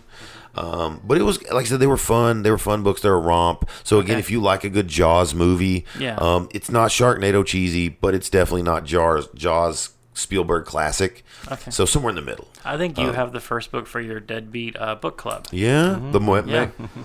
Deadbeat Book Club. Oh no. I hadn't thought of that. Yeah. Why should Oprah have all the fun? Um, Yeah, that's good. Okay, maybe, maybe. A books on tape club. Nice. Well, actually, I do like books on tape. I do too. I, that's how. That's I, all That's I how I went to the Harry Potters. So me too. Jim. me too. Um, Jim Dale. Jim Dale is so good. Yes, Jim Dale. Um, I actually did another series, and he narrated them, and I couldn't get Harry Potter out of my head because it sounded Oh, like yeah, Harry yeah, Potter to me. yep. The Ironheart series. Um, I, Harry Potter audiobooks are expensive. Um, like if you buy the physical copies, I, I plugged them up one time at McKay's just to, to see what it was like. Four hundred bucks to buy them all. Really? Ridiculous. Like cassette or the CDs? like I, think, I guess it was CDs at the time Okay. 'cause I couldn't get them all on cassette, but I found the CDs and it was it was like 400 bucks even for insane. used. They get more expensive as they go because they're bigger. Yeah. But my assistant manager at a job I worked at bought a computer at a pawn shop, and lo and behold, in the hard drive Nice. were all seven audio Life books. finds a way. And so for about 40 bucks in uh, blank CDs, I now own all the Harry Potter audiobooks. Nice. Yeah. Um, but Take that, corporates. that Corporate actually brings me, yeah, to a new uh, subject that I think is uh, somewhere where we wanted to be before. Okay. We never get the five to drive. Yeah. Books, and you're working on a book, Yeah. correct? Yep. So, um, so I've always wanted to do something in comedy. Okay. Because you did stand up when I met you, and yeah, I, yeah, you I- don't do it too much anymore. But I, I uh, did stand up. Okay. Um, I went out, did it like a few times. I think I did well. Yep. Um, I actually had a p- paying gig like during my brief time. then that makes you a professional comedian. Nice. But it was just one of those things where, with my mind being what it was, it was just hard uh, to do. Every time I would say, I'm going to go to this uh, open mic, um, it was like a dead man walking for like the next two weeks. I kept thinking, I have 10 days before I have to do this. Um, it was horrible for me. So I kind of bowed out of that. But I still kind of want to do something in comedy. Hence and the your good thing, online presence, because you can do that same joke writing, but without the crowd. Exactly, and you can kind of see like you can put stuff on um, Immature or Reddit, whatever, and you can see what's going to hit, Mm-hmm. what doesn't, um, and that's what I've basically have been doing is like cultivating my style, like my brand over like the last few years. Like, um, but this book is going to be um, crazy stories I've had in my years in call centers. Right, which is one of the things that interests me the most. I'm now working at a call center, Yeah. so a lot of that's more relevant to me now because Okay. you've been doing it for a while, and I've been following your, your tales from the call center stories from a while and loving them because again, Yeah. it's sarcastic. And I, I, even when I worked retail, that was my approach. I played with my customers, I Yeah. joked with them. People like to be treated like a human. Yeah. Oh wait, you treat me like a friend, and my Yep. friends cut up with me. Yeah, and I can tell you, like where I work now, uh, for the last two years, I've been their top seller. Mm-hmm. Um, I, I'm not surprised. yeah, and a lot of that's because you build rapport, Mm-hmm. and the way you build rapport is you don't treat people as like you're trying to get a sale from them. You joke around, you kid, and they trust you, and you're trying to sell them stuff that they need. Turn the applause light on, Terry. Yeah, that applause is on. applause. We actually have an applause sign Yeah, for the first time, and I didn't think you'd actually turn it on, Yes. but I'm turning it on because that deserves As an applause. emotionally needy bastard, Um, this is amazing. Because here's the thing, I I have the exact same approach. Yeah, Um, I, I like how you turned it off when he started I, talking. yeah. again. Oh yeah. He Thank knows. I um. I have. I see. It needs a button where you, we need. To, we need it's got. It's got a two wires in the back. We need to figure out a button. Yeah, we got to hook it up into the board. But um, I've always tried to come up with metaphors for little ways to think about how I do, so I can I can wrap my mind around my own job. Yeah. And in retail, I never wanted to be the salesman because there are different types of people who sell different things. I did retail for a long time. There's the architect who builds all the you know the explanations. There's the you know the painter who paints this beautiful picture and tells you all about it. Um, I always considered myself an entertainer. Okay. I come out, I tell some jokes. Um, I have to make you my friend. The same thing that makes me good at stand up comedy made me good at sales. Um, instantly, we're friends. You know, not always. Sometimes it goes real wrong. You get the heckler who hates you. You get Yep. the customer who can't fucking stand you. But in general, I come out. Um, I try to make just conversation. I make it relatable. Um, I don't sweat you or bow, browbeat you with anything. Hence, I don't do political or religious humor. Yeah. Um, you know, and my job uh, was was just the dancing monkey. I just come out and entertain you for a while because when you go to the circus, you don't go to buy peanuts, laser guns, popcorns, light up wands, hats. But you know what? While the circus monkeys are dancing, you're buying all that shit before you know it. Yeah. And that's how my approach to sales. I just come and talk, man. Oh, cool. Right on. What you like to play? Sweet, man. Like with video games when I was selling video games. Cool. You like that? Sweet, man. It's a good game. Hey, check this out if you like that. And I don't shove it in your hand. I don't go, you gotta buy it. You gotta buy the warranty. You gotta do this. I'll just, I'll tell you what's up. Do I need this? Nah, man. But here's what you do need. Yeah. Check this out. Hey, man. Just so you know, there's the same thing. It's cheaper, just as good. Check this out. You know, that's what I like. Yeah. You know, like my headphones. We were talking off air but Yeah. I- You know, I bring my own headphones in. I use a gaming headset that I like and it's what I recommend. People would come in to buy more expensive stuff, and I would go, "Hey, bro, just so you know, these are what I got. It's a lot cheaper. I love mine. I got a demo in the back. Check them out." And be like, "I'm just cool. You don't have to take my opinion. I'm married. I'm used to nobody listening to my opinion, um, but these are what I like." Yeah, And so I treat people like friends. So in a call center, um, which is where I'm at now, I'm learning that over the phone, it's even bigger It's you really got to go over the top to because they can't see your facial expressions. Yep. So if you're cutting up with them, they can't see your face. Some of your stuff, especially if you're being sarcastic, and you do, you have a sarcastic wit, um, which I like, um, uh, uh, and and they can't spot it. It's you have to be in tone, and you have to really oversell it in a way. Um, and and so we're you, we're looking at now taking these stories that you've been doing for how long? How long have you been at a call center? It's been a minute. Um, probably like overall 15 years. Wow. And call. I know. Wow, I, I, I like it though. Here. Mm-hmm. Yeah, that's a lot of that. Yeah. it's it's not for everybody, but No. I'm enjoying it. You know, it has its ups and downs. Um, you know that that I and I I wouldn't want to do sales. I like Yeah. doing inbound tech support. Yeah. Um, I like not having anything to sell. That that's good. Well, the good thing is it's sales now, but it's not sales because it's all people calling in. Um, That's true. So it's not. Yeah. It's, so it's a lot better like that because I would hate being in a retail Yeah. job. Like Cold calling out. Oh God, Fuck yeah. no. I did that once for the Tennessee High, S- um, the Tennessee Benevolence Association, Mm-hmm. uh, where you would be calling like old people to try to get them to to support the Tennessee Highway Patrol by getting those little bumper stickers, and it would basically they had computers on like tables like this, and if by the ten o'clock hour you hadn't sold like three. You left for the rest of the day, and they did that every two hours. So I lasted two days, and I was like, I can't. I'm out. No, No. I'm out. I mean, I lasted both days, but I felt like a horrible, awful person I've person. never done it over the phone, but I've done high pressure sales like in person. Like I sold cars for a while. yeah, that's Fuck just not that. me. I did um, uh, vinyl siding and replacement windows for a while. Fuck that. Yeah, hated it. Um, I liked retail, you know, especially if it's a product you you came like when I was doing shoes or video games. It's like you you came to me. Yeah. I'm not I'm not a, a carny in the kiosk Yep. world trying to tell you about this perfume and oil or this hover disc inflatable balloon. yeah. Why don't I- do that anymore? I used to do the hover disc years ago, but I'm, Nice. I'm done with that. And the remote control helicopters, yeah, Yeah. I did all that. Like you can find those. That's the reason why I think Radio Shack is out of business because you had. I don't know how they slept at night selling hundred dollar HDK HDMI cables to like old people. Yeah. Um, Yeah, it was crazy. Ridiculous. Those monster ones. Um, yeah, for it no was- reason. It's like, yeah. dude, come on, man. I never went to Radio Shack for anything unless I needed something here and there, a little Yeah. wire I couldn't get anywhere else. But I just, I, I always felt it's always seemed scuzzy. Yeah, it super Yeah. is. Yeah. Well, now with your your your book, your uh, call center stories, um, we're looking obviously a collection. Um, how how far are we along in the process? Where So where are you? We're right now kind of figuring out the flow of it. Uh-huh. I'm also probably going to start adding some of my Uber and Lyft stories. Okay, Which are pretty good too. I, I've seen I've kept up with a few of those again, where you're now the customer. Um, Yep. And you have a rapport with the driver, and then come back and tell the story, Yeah, which yeah, is yeah. brilliant, great. Yeah.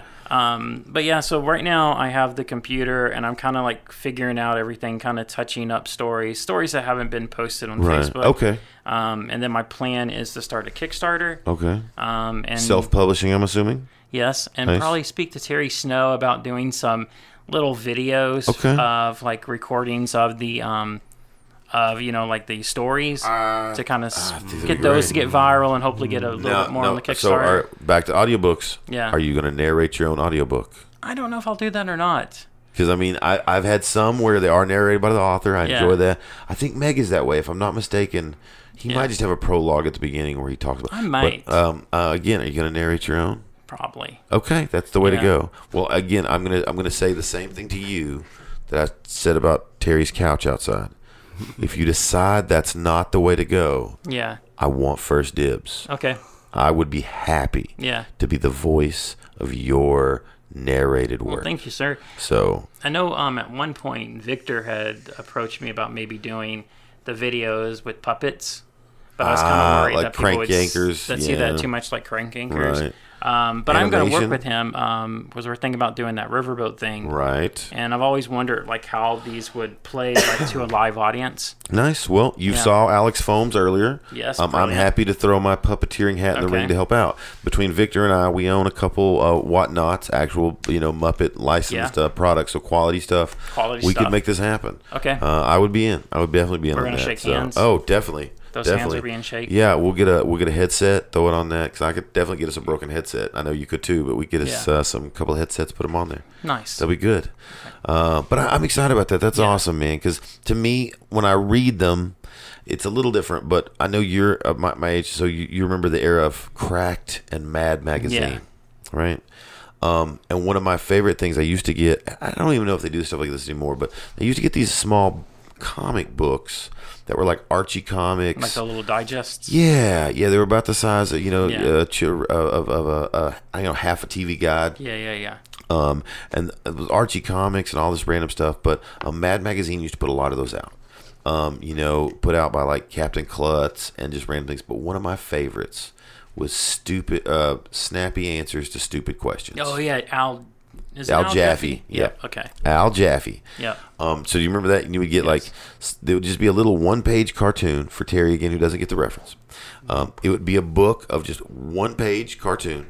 There's two people typically in, in it's standing side by side, a word balloon by one, asking a stupid question. There's a, a three or four word balloons by side of the other with four snappy answers, or usually three snappy answers, and like one blank space you could write your own Yes. and it, it was it was really a, a form of, of my sense of humor developing. Um, I remember a couple specifically. There's a guy uh, and a girl standing there. All right, I think two women. She walks up, clearly pregnant. She says, "Oh my God, are you pregnant?" And again, so the stupid answer or the snappy answer, and one of the snappy answers is, "No, I swallowed a basketball." So again, Bobby Hill at six seven, you know, to ten years old, thought this was the funniest Yeah, yeah, yeah. goddamn thing I've ever seen.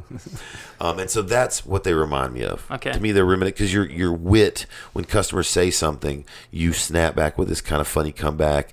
Um, you know, like um, and and, and for anybody, uh, please. Ron Shipley's Facebook page is where a lot of these are posted. If you uh, want to check these out, I highly recommend it. I don't think you have a page for them anywhere else yet, right? Not yet. No. So again, w- if you just want to search on Facebook, please check them out because they're great. But they'll tell a story where a customer call in and go, "Hey, can you reset my password?" And you're like, "It depends what kind of dog you have." And they're like, "What? What is that?" Well, I only help people who have certain kind of dogs, and you, you play with them. Yeah. And I used to do that with again retail, and people love it. Yeah. They do. No. Yeah. People. you get you get assholes who don't yeah. Yeah. Yeah. And you can kind of tell that right away right away. if the customer is going to be fun to play with. First and- joke bombs, we're Yeah. done. Mm-hmm. On Yeah, yeah, straight to business, Yeah. which I can do that too. The best part is my um, the guy who does our that does our training. When I was first starting there, he was lis- he listened to one of my calls, and the lady um, in her basement was where she had her panel, and and I said it could be the Transformers blown. Um, hopefully it's a an Autobot and not a Decepticon. And then I paused because I was like I was so excited about my joke, and she didn't say anything right. So I tried to push it through again with the Decepticon joke. Yeah. Still nothing. And finally, I said, "Ma'am, I need to tell you who the Autobots and the Decepticons are." And then my trainer's listening to this, and so I like, then spent five minutes with this lady telling her the history of the Transformers, so she would get my joke. And Travis goes, "It was so sad because you just really wanted Nice. that joke to land, and it didn't." And most people, you know, would have kept going, or most people would just would not. I would have already abandoned. Yeah, I would. No. have Well, I would do a joke, but I would have already abandoned. But that's the heart of the comedian. Okay, you may Yeah. not be into stage presence performing, but that's why you're still a comedian to me because that's the heart of a comedian. Yeah. It's like this joke bomb. I'm going to keep going. Yep. Um, and I, I I've done it all the time. You know, where customers are calling, I'll make a joke or something. Um, a lot of times, my favorite. This is I do this to a lot of people in a lot of situations in life. I have a few like business card jokes. When you set me up, I'm flinging this business card at you, right? It's just a few of my standards. My wife is sick of them. People I work with are sick of them, but here's what I'm doing. Yep. Um, they're great when they hit. Um, and one of my favorites is when people say, hey, that's a good idea. I always go, I know it's a good idea. I had it. That's redundant. It's one of my favorite things to say. Yeah, it's right? an evergreen joke. an evergreen exactly Yes. and one of my favorites nobody likes it nobody laughs at it but i do it all the time i go all right and i just need you to click right there and voila or as the french say voila now i think this is brilliant and i tell it constantly nobody ever laughs Yeah. my, my, nobody has ever laughed. Like I can say, maybe five people have ever laughed at this joke, and I've told it multiple times daily Uh huh. for a long time. That's amazing. And I keep telling it because it's brilliant. Yeah. And- but you can spot the few people who do laugh, and I always go stop and go, "Thank you." I- Thank you. I just wanted to let you know I appreciate you. Nobody laughs at that joke. You're my favorite customer of the I, day. I guess it's a little, it's a little heady. Is that what it is? You've tried a couple times on the podcast. Yeah, it, ne- It's and I, it never Does works. it not work? No, not, not landed on the podcast never, at all. never. One day. Yeah, you were the closest. You were Keep like one of the trying, closest. and I was being nice. I get it, but at least you knew the joke whether you Yes. liked it or not. You were like, Yeah. I see what he went for. Yes, I get it. I don't like it, but I see what he went. Yeah. So that's a big thing for me. But I, I, I have those, and, and customers Yeah. will give you a feel out because that's a that's a harmless something that you can can move on and Yeah. just be like, all right, man. Well, now back to business. What can I help you with? Sure, I can help you with that. Your password reset. I got no problem. We get you Yeah. on that. Um, but I, I, I'm I'm I'm serious. Here, here's the thing, Ron. As as much as I love love your humor, I'm here to um, let you know. Deadbeat Radio specifically is here for anything. I know you're joining the Outlander Media Network uh, family, and we're so awesomely glad to have you. But anything that Thanks I can do me. when it, you get closer to promote, Yeah. to share, um, when you get Kickstarter going, please let us know oh yeah, no, for sure. because um, I because it's a book I want to read. Yep. Um, and um, it reminds me too a lot of Letters from a Nut by Jerry Seinfeld. Yep. I don't know if you're familiar. I love that book. Um, I had it as a kid and I absolutely love it. Yeah. Those and are so something you should look up to, Jerry. yeah, Letters from a Nut. He would write.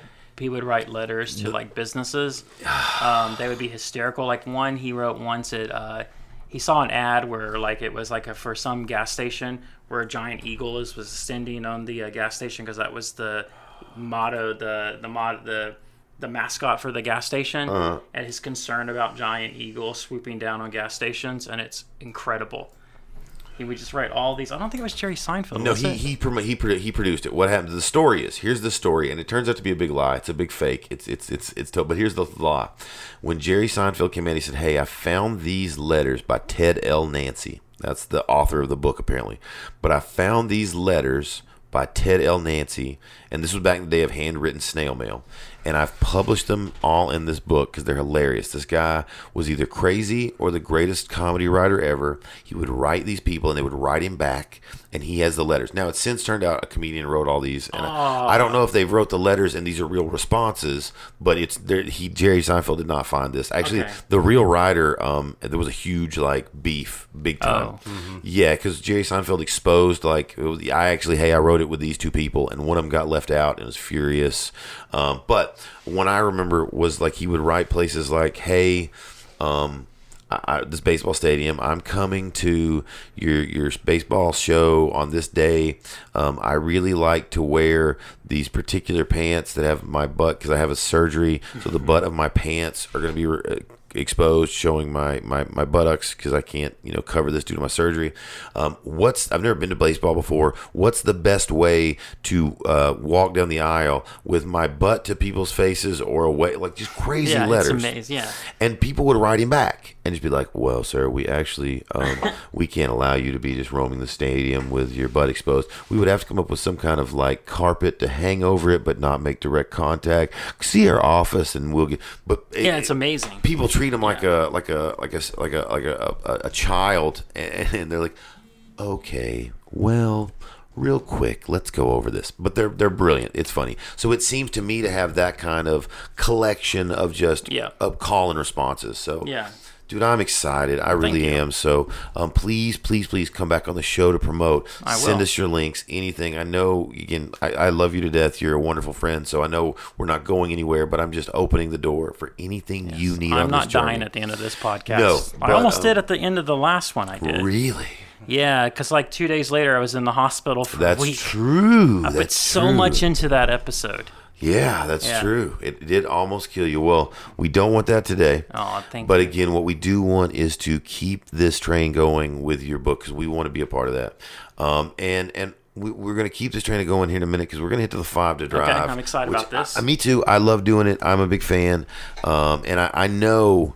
Um, that we're going to share one entry. We've already discussed Okay. it. I know we're going to share one entry on our on our five, five list. So, um, but let's take a minute. Let's let everybody know again where where we can if we want to follow you, if we love you, if somebody out there hears you for the first time and says, "I do love that guy. Where can I support him and his comedy in the any way? Where are you Twittering? Are you you Facebooking all the time? Are you what's the other I'm one? Facebooking all the time at uh, just Ryan Shipley, Okay. and um, I'm doing a lot of imager, Instagram. That's an imager. imager, and I'm E L R Y 09 I think that's my Twitter handle Okay. too.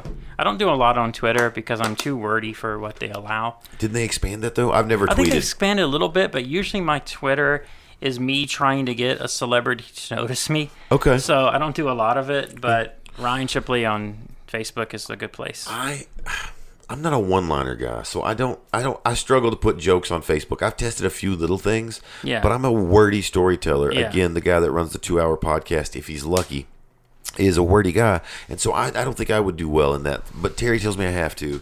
Um, apparently, we got to promote the show and like get Social listeners. These millennials.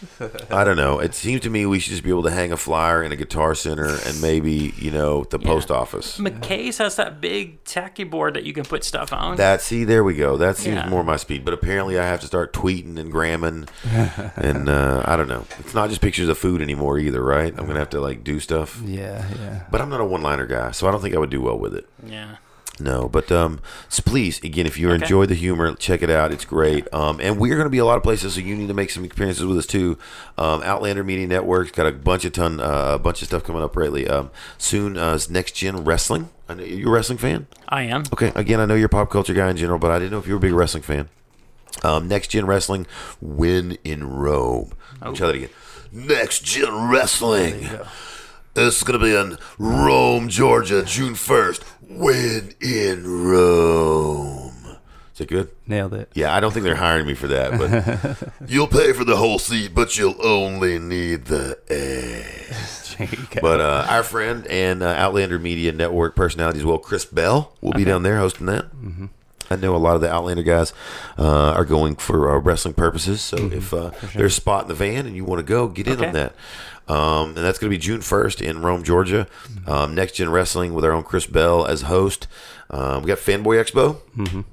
Classic Knoxville. Now, you do a lot of cons, right? Don't you do Yeah. some cons? Yep. Because you know I see celebrity pictures with you all the time, but you don't you don't cosplay, right? You just go to the No, con. no. Um, I see. I think I would like cosplay. I, I Yeah. enjoy doing it. I think it would be good at it. I think it's too hot to begin with. I don't want to be even hotter in an outfit.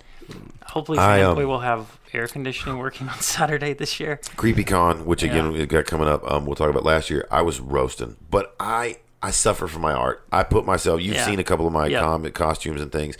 I, I'm willing to suffer and do if it's funny Yeah. or it's it's it's solid. Like with Rob Zombie, do people double looking? People double what? Nice. Huh? Is that? no way. And you're like, yeah, no way, it's not. But I had you for a minute, and so I love doing that. But um, fanboys coming up, that's always a big one. Um, have Yeah. you been a fanboy before? I have. Um, been a few years. You going this year? Um, probably will. I have a friend that lives in Ireland. He'll usually send me money and ask me to get pictures Nice. for him. So I met Perlman last year and Okay. um, Elvira. Oh, Cassandra Peterson. She's yeah, sixty something years old, right? Still, It's insane. her br- like yes. mm, oh, mm, I would show her Pee Get Wee's her Playhouse. on this show. If Uh, I we could, can try, if I yeah. could, Yes. that'd be great. Yeah, I would love to have Elvira on the show. And again, uh, Pee Wee's uh, Playhouse. She was Yeah. there. Pee Wee's Big Adventure. Yeah. Yeah, she plays the queen of the biker gang. She's got her own movie. She's great. I loved it. But I grew up on the cheese. Again, late Okay. night, macabre. Yep. You know, bad movies with a funny host. I love that stuff. But um, so who are you excited to see this year? Who's uh, who's I don't your think I've looked at the list to see who's on it this year. Molly Ringwald? Uh, Molly Ringwald, Oh. Bruce Campbell. Nice. Yeah, I saw that. Um, there's a lot of again famous cosplayers coming, which again uh, I'm sure pre, uh, appeals to a certain audience. Yeah, yeah, yeah. I I appreciate it, but I'm not going for that. I don't Yeah. have um, people I follow in that respect. Um, but anyway, um, that's gonna be big. Fanboy Expo, July 12th and 14th in Knoxville. Um, see who we got. We got Molly Ringwald. Oh, Uh, MacGyver. oh MacGyver, shit, yeah. we got MacGyver. It Hell is yeah. done. And the Ash- classic MacGyver. Nope, nope. Roll it up. Boom. Keep going. Keep. Going. I'm sorry. Roll it down. Oh. Roll it down. Wesley himself, Cary Elwes. So we have uh, the Dread Pirate Roberts. And Billy Zane from Phantom. I love Phantom. I don't care what anybody says. Uh, Frank Welker. Big voice actor Carmen Electra. There you go. So I mean, if Oh, you're uh, interested Q in from Star Trek. Dennis Rodman's sloppy seconds, Fanboy Expo is the time to get it. That's terrible. I'm just kidding. Yeah, the, the Green Green- Ranger. Are you roasting people? Oh, John Noble. Oh shit, Doug Denis Lawson from Star Wars. Yeah, it's gonna be a pretty good lineup. Yeah. I'm in. I'm in. So that's going to be Fanboy Expo uh, again on uh, July 12th through the 14th. And we have Alien Expo coming up. So we got a bunch of expos. Alien Expo should be good. Uh, again, the Haffle Boys, them Haffle Boys will be there in droves because that is right up their fucking alley. For sure, Uh, and you know who else will most likely be there that is right up their alley. Uh, who? The great Alex Phones from PuppetWars.com. Uh, so we, we're going to have some fun there at Alien Expo, exposing conspiracy theories. Uh, and that's also going to be in Knoxville at uh, August 17th and 18th. Back to fucking back with CreepyCon. Yep. Nice. Yeah, now, have you been to CreepyCon before? No. I think this is the third year, if I'm not mistaken. third year. Um, we were there last year um, with Stage Diver, and it was great. I mean, it was fun. Um, we were interviewing people on the spot. Um, I was, you know, doing get, walking around getting interviews with- as dressed as Rob Zombie. Um, everybody there was having a blast. That was really my first con. I'd Okay. never been. I've To never been to a, to at a all. con, okay. No, I've been to like, um, like I used to ride motorcycles, and we'd go to like Harley rallies, and so I've been to like Yeah. large gatherings of like-minded people Okay. right? Um in th- in that respect where you've got like booths to shop and, and people who make their crafts and you can check this out and people are showing off their bike and you're seeing their bike and you're showing yours and people are commenting yours and you you feel like a, a low turd because that guy has so much better and then somebody comes up compliments yours and you're like yeah. And so i've been in that Yeah. um, mentality before and i loved it. It was great. So creepycon is a blast. Um, i definitely recommend that for anybody who likes horror movies or you know anything macabre you like costuming there's a ton of people there selling stuff um, they had comic book artists it was great um, so that's going to be august 23rd and 25th so again we're back to back uh, right there with uh, creepycon and alien expo um, Oneida Zombie Fest is coming up. We did, uh, for anybody who gets this, I guess too late, the Zombie Prom was canceled due to lack of uh, uh, uh, sales. So um, if you heard us talk about that on a previous episode, ignore that. um, uh, but the Oneida Zombie Fest is on. That is happening. And that's going to be in Oneida. Again, Chris Bell uh, is going to be the uh, uh, master of ceremonies for the whole event. Um, and that's going to be in October the 12th. So in Oneida. And those guys put together a, a lot of great stuff. So that'll be a lot of fun. I think that's this is also their second or third year, right? Yeah, this is their third year, and they had a huge turnout last year. Yeah, yeah. When at CreepyCon, people were talking about it. Yeah. Um, so uh, that's going to be fantastic. Now, um, one other thing that we also want to uh, throw up real quick before we get into the five to drive, we want to give a big shout out to one of our new sponsors here, um, Joe Shirt is going to be doing all of the Outlander uh, media merch. So again, when book comes out, if you want some merch, I'm Oh, sure yeah. they'll do bookmarks, whatever. Okay. Um, dude, they, they really honestly can do pretty much anything you want, and it's it's a it's a great company. You can check them out. Joe Shirt, I like Joe Shirt uh, or Joe Dirt, but with shirts. Okay. Uh, so joeshirt.com. Um, free shipping on your orders. Um, uh, it's 100% guaranteed. They uh, they also say again, order shipped in days, not weeks. Um, and I thought this was cool. Hang on, let me grab my phone. I pulled this up earlier looking at their website, um, and they make it really easy. Um, the setup is is really easy on how to order. So for any comedian, um, musician, anybody out there listening, uh, burlesque, you know, we we attract in a wide audience of, of individual artists. And the problem with being an individual artist is there's not a lot of money in that level. And so you got to work hard. And one of the things you can do is sell merch. And so for any wannabe comic or wannabe, you know, musician or burlesque or anything out there, um, if you want to know how to survive uh, in your craft and make a little bit of bread to get you to the next gig, sell some merch, man. And Joe Shirt is really easy. They've got uh, uh, this super great option. I love this. How it works. Step. This is brilliant. Step one: select a design. Step two: give us a call. I mean, like, dude, how brilliant is that? Yeah, and you can order online too. And and the o- online a little different. Okay, a little more complicated. Select design. Order design. View design. Oh, There you go. So that's it. um, so that is really cool. I like that. You call them with questions. Um, you know, uh, that's uh, Joe Shirt. Uh, here, I've actually got the number right here. One eight hundred. Uh, is that six? I'm blind. Six five four two two four two.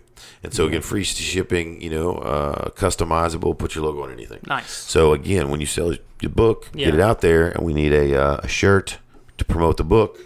Yeah, and DLC respawn. We can, yeah, and DLC respawn. We're gonna have tons of merch. We're all gonna do, uh, you know, for everything for the different shows, the media network itself, and so we're gonna have a lot of fun with that because that's people like to show off their band. You right now, all right, May first, May, uh, Saturday, of May, free comic book day. What are you wearing to this very moment? Uh, so the comic shop I go to, the Comics Exchange, Exactly. uh, they're celebrating their 20th year and decided, hey, let's make some shirts. So yes, I'm wearing a shirt made by them. don't you love again I, i'm an old, i'm a t-shirt guy so i Yeah. love wearing a t-shirt that promotes something i love Yeah, exactly. whether it's the austin facial hair club or a band i love Yeah. or you know a movie i think it's great and so that's what we want to add we want to get joe shirt uh, a big shout out for helping uh, outlander media network give our fans that Yeah. and give us the chance to get a shirt with Haffle or DLC Respawn or Deadbeat. Uh, We're thinking trucker hats for for Okay. Deadbeat. I think that's appropriate. Yeah, that's cool. So that'd be good. So that's what we're thinking. Um, and so we want to get into that. But we want to give them a big shout out for doing that. Uh, JoeShirt.com. JoeShirt.com. JoeShirt.com. So, yeah.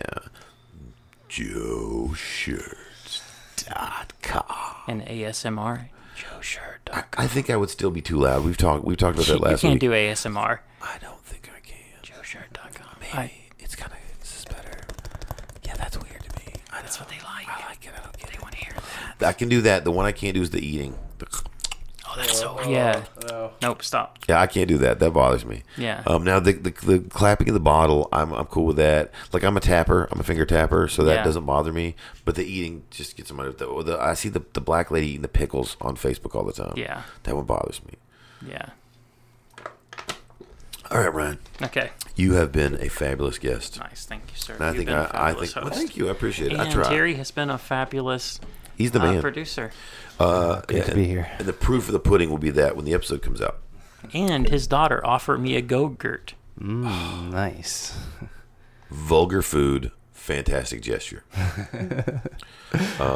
Not a fan of the Gogurt Lance. No, I've I've I've come to a point in my life where I'm at an age. I think Ryan will appreciate this. That I have made some pretty hard decisions on foods. Yeah. Um, texture over most anything. Um, That's a big thing.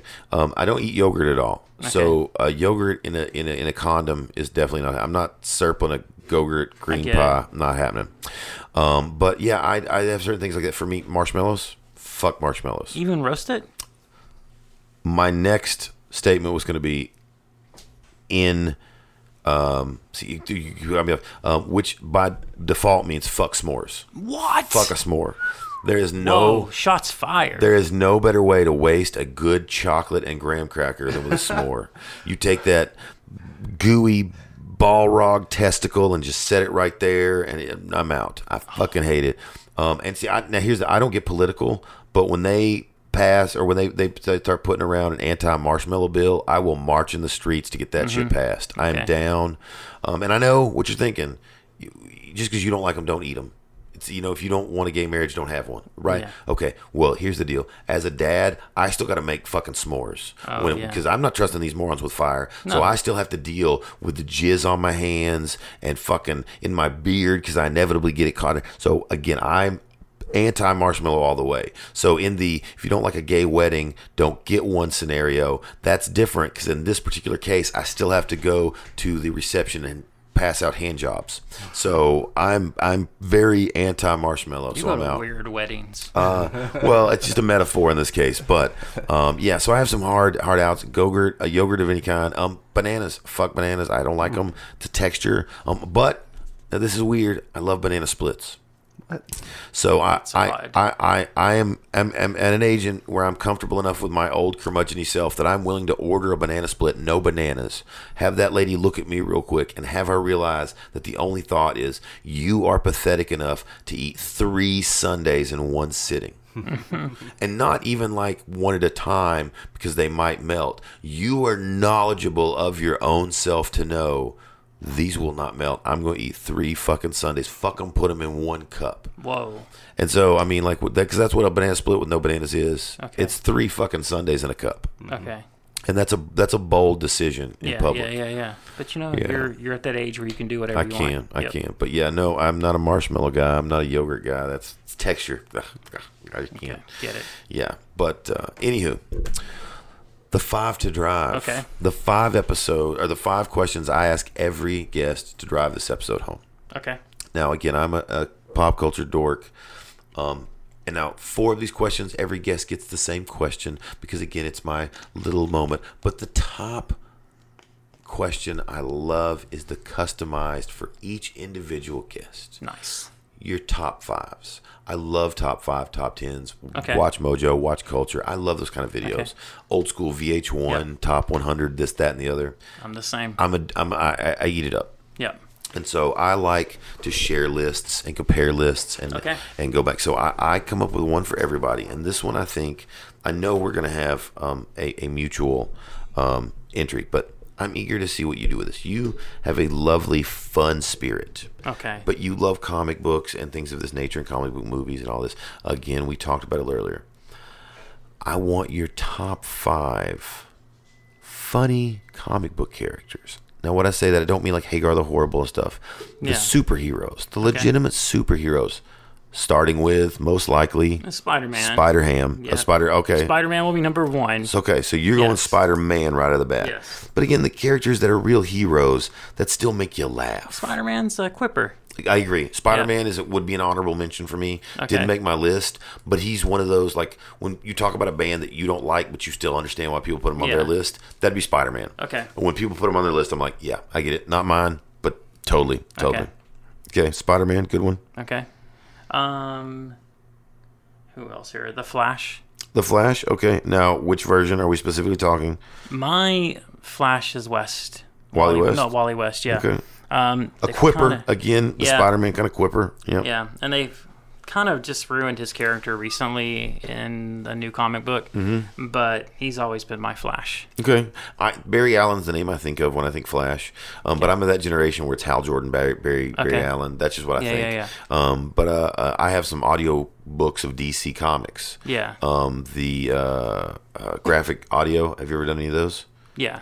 The the, the movie in Okay. your mind with the sound effects.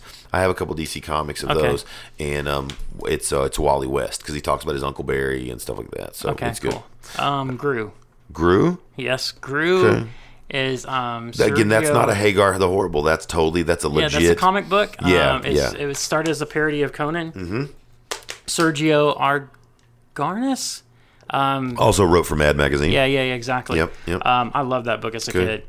Um, the ninth, the late '80s Justice League of America, where it was Guy Gardner, Blue Beetle, Booster Gold. Yes. Um, uh, Booster Gold was one I considered. That's an honorable mention. I was thinking when I was because again I get I get prep on these because I make my list in Yeah, advance. yeah, I put your ass on the spot, but I have, Yeah, yeah. and so I get a, a better time to go through them. And Booster Gold was on on my potential. I was like, eh, okay, honorable mention. And I love Guy Gardner. I know he gets Yeah. shit on, but I love him. oh, the Guy Gardner in that in that run, the the DeMatteis uh, Giffen run.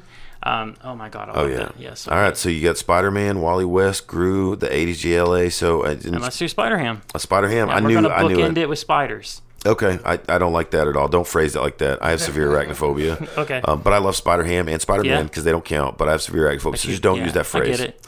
Um, What are your right. feelings on Black Widow? Um, okay with it. Um, I even like the aesthetics, the black with the red diamond. Yeah. Like I see it on motorcycles and shit. Yeah. I like it. Um, I just, uh, I get it. So Spider Ham was on mine. There was no Okay. question. All right. Spider Ham. Um, uh, Plastic Man. Oh, yeah, okay. Plastic Man's my all-time favorite superhero. He's great. I absolutely love him, love him, love him. As much as I hate Jim Carrey, I would have loved to have seen Jim Carrey do a Plastic Man movie back Oh, in the yeah. day. Yep. What a great Eel O'Brien. He would have been perfect. Yeah. Um, I put Deadpool on mine. I know it's Okay. over, um, you know, overdone a little bit, but Deadpool was definitely on there for me. Yeah. Um, I, I, I like it. I like, you know, I know he didn't start that way, but Yeah. he gets that way, and I really like the the Deadpool. Again, Ryan Reynolds, Deadpool. Oh, yeah, yeah, yeah. Ryan Reynolds has done for Deadpool what Hugh Jackman did for Wolverine. Okay. That nobody will ever see, here um, any version. Uh, Yeah. In their head, when you read Deadpool in your head for the rest of your life, you're going to hear that. Even though the voice of Nathan Drake, um, Nolan North, did a great version in Oh, all the yeah. animated stuff in the Deadpool game, Yep. you will forever hear Ryan Reynolds. Yep. And so um, I think I think it's great. Deadpool's one. Um, another one that kind of puts me in that same Lobo. Okay. Yeah, yeah. And he's on. Um, there's a show on Sci-Fi, Krypton. Oh, that's He's gonna be on the second season of that. Yeah, I love the, the main man. The four friggin' Beatles giz. I have a What are you bastards doing? I have a bit of a grudge against Lobo though. Oh yeah. Yeah, so in the '90s they brought out this uh, this collection, this Lobo collection, right? It had two uh, like kind of like reprints of like his old miniseries. Okay. And the last one was a 96 page called "The Wit and Wisdom of Lobo," and that's I was excited about it. Right, it was like thirty dollars for the book, right? Okay. And you get it and you open it and it's all blank pages. 96 just blank pages. No, I actually think that's really funny. It's a great joke, but not when you're a kid and you don't have a lot of money and you spent 30 bucks on this. I would have hated it then. Yeah, I appreciate the the joke now. I would have loved it now. Yeah, Yeah, I would have hated it then. That's really good. Yeah. That's good. Um, I wish that I wish Lobo would hit the big screen. I'd love to see like done Deadpool style. Yeah, um, might. with maybe like The Rock or something like that. I like think some he's going to be. Black Adam. Uh, okay, Batista wouldn't be bad. Yeah, the rumor for a while was The Rock to play Lobo, but then that fell through. I'd heard Danny Trejo, and I was like, Ugh, "Ugh, too too old." old. Too old now, Um. Batista wouldn't be bad. Uh, Batista, um, Sorry, Danny Trejo, you're too old. You are. Years ago, I had heard um, rumor um, that the guy Andrew Bryniarski, his name ring a bell. Um, he played Leatherface in the remake of Texas Chainsaw Massacre. Okay. He was also um, uh, Shreck's son in Batman, uh, the sequel to Tim Burton's Batman. Um, uh, shit. Uh, Christopher Walken's son in Okay. uh, the the sequel to Tim Burton's Batman, Batman Returns. Yeah, Batman Returns. Um, so the big son, Hulk and son, that's him. So he's a big football player, dude. Kind of reminiscent size wise of like Ogre from the Revenge of the Nerds movie. so like yeah, that yeah. kind of big hulking dude, especially to play Leatherface. And he had like did some screen test, I think, or something, and it was great. Or like a short film. I think that's what he did. A little short film with it, kind of like Nathan Fillion did with the Uncharted Yeah, movie, yeah, yeah, yeah. or Ryan Reynolds with the original Deadpool. Yeah. Yeah. He did a thing like that, but it never caught on. Now it was great. Yeah. Again, would be too old probably by this point, but. Uh, uh, Lobo, and then um, uh, my last one was uh, Batmite. Okay. I love Yep. Batmite, Mr. Mxyzptlk. Um, yeah. I, I love it. Um, so that was my list, but I knew Okay. we'd both have Spider Yeah, Ham yeah, on yeah. there. There was no question. Yeah. So good, good list, good list. Nice. Um, again, I, I, I approve your list. Your list to me is without Spider Ham being on mine. All honorable mentions. Thank hats you. off. You don't have to get the applause sign unless you want to, but like those are all good. sign. Okay, I mean, like, I'll keep applauding. But only for me. And and here's the beautiful thing. I I, I hope people at home do. Oh, is it broken? Ah, uh, batteries are dying. All right, applause Yes, it. yay. I hope people at home do appreciate the the irony of an applause sign uh, meant to prompt the audience when to applause in a, a radio style medium. Blind So- people get it. Do they? Do Yeah, they? they're like, so. we get it. I Now you're on so. our level. No, That's great. That's Yeah. good. That's good. Tom Waits, one of my all time favorite musicians, people, actors. Wait, do you think if blind people go to like live tapings and stuff, they just get to s- sit there and they have like their own? can hold the heat? yeah, and when you hear the heat, they know they're supposed to applaud. I'm hoping they're like Daredevil and hear the click of the light come on. Like Oh, that'd like- be awesome! Like there's And some know, slow split motion second. vision. Yeah. and they're already applauding, and the people that can see are like, "Why is that blind person clapping?" And then they're like, "Oh, I get it now." Yeah, so I hope that. I hope Yeah. this, the minute the, the neon sparks, they're like. But then I, I also here's my thing. I see the vision. Okay, Terry, I'm, I'm going to break down the, the, the, the what do they call them? Um, not the little pictures you make before you make a movie. The the little little drawings that you look at. Screenshots, no. Um, storyboards. storyboards, All right, yeah. here's the storyboard. So again, you have an audience, a couple of outshots, so you know you're on like a Johnny Carson. It's perfect. Yeah. We'll use Johnny Carson or whatever, like a TV Fallon for those people that are under thirty. Use Jimmy Fallon for Terry. Okay, Fallon, Jimmy Fallon. Look up Johnny Carson when you're done. Yeah, I sorry. know who Johnny Carson Um, is. So, so you have a Jimmy Fallon style show. You've got the audience. You've established this one blind person in the audience, right? Which is great. You Yeah. basically do the, the shots of the, the thing coming on. You, you could pick bounce back and forth of the, them sitting there in the audience with the glasses on. You see the spark of the light. They start. You see just a close up on the hands, but you know it's their hands because you've established or like have the cane hanging over the wrist. They're clapping right away, and then you show the wide pan, and they're actually turning around backwards, slapping somebody in the face. nice. Yeah. That's Yeah. awesome. Yeah, thanks. That's that's that's what we should do with that. That's amazing. Thank you. I. I, I- I think that'd be brilliant. Yep. Um, so that's that's excellent. But you you have an excellent list. I, I definitely applaud that. Um, I I cannot say anything bad about that. Well, as a wrestling fan, a comic book fan, um, even a music fan, you you you you see that here at Deadbeat Radio we celebrate the gang, the wrestling stable, the Okay. super group, the band Okay. right? And seemingly to be the best's always come in four the Four Horsemen, the Fab Four, the Fantastic Four. So, for question four, see how we get meta? Question Yeah. five's the top five. Okay. Number four, Nice. I see it. the four man good. group.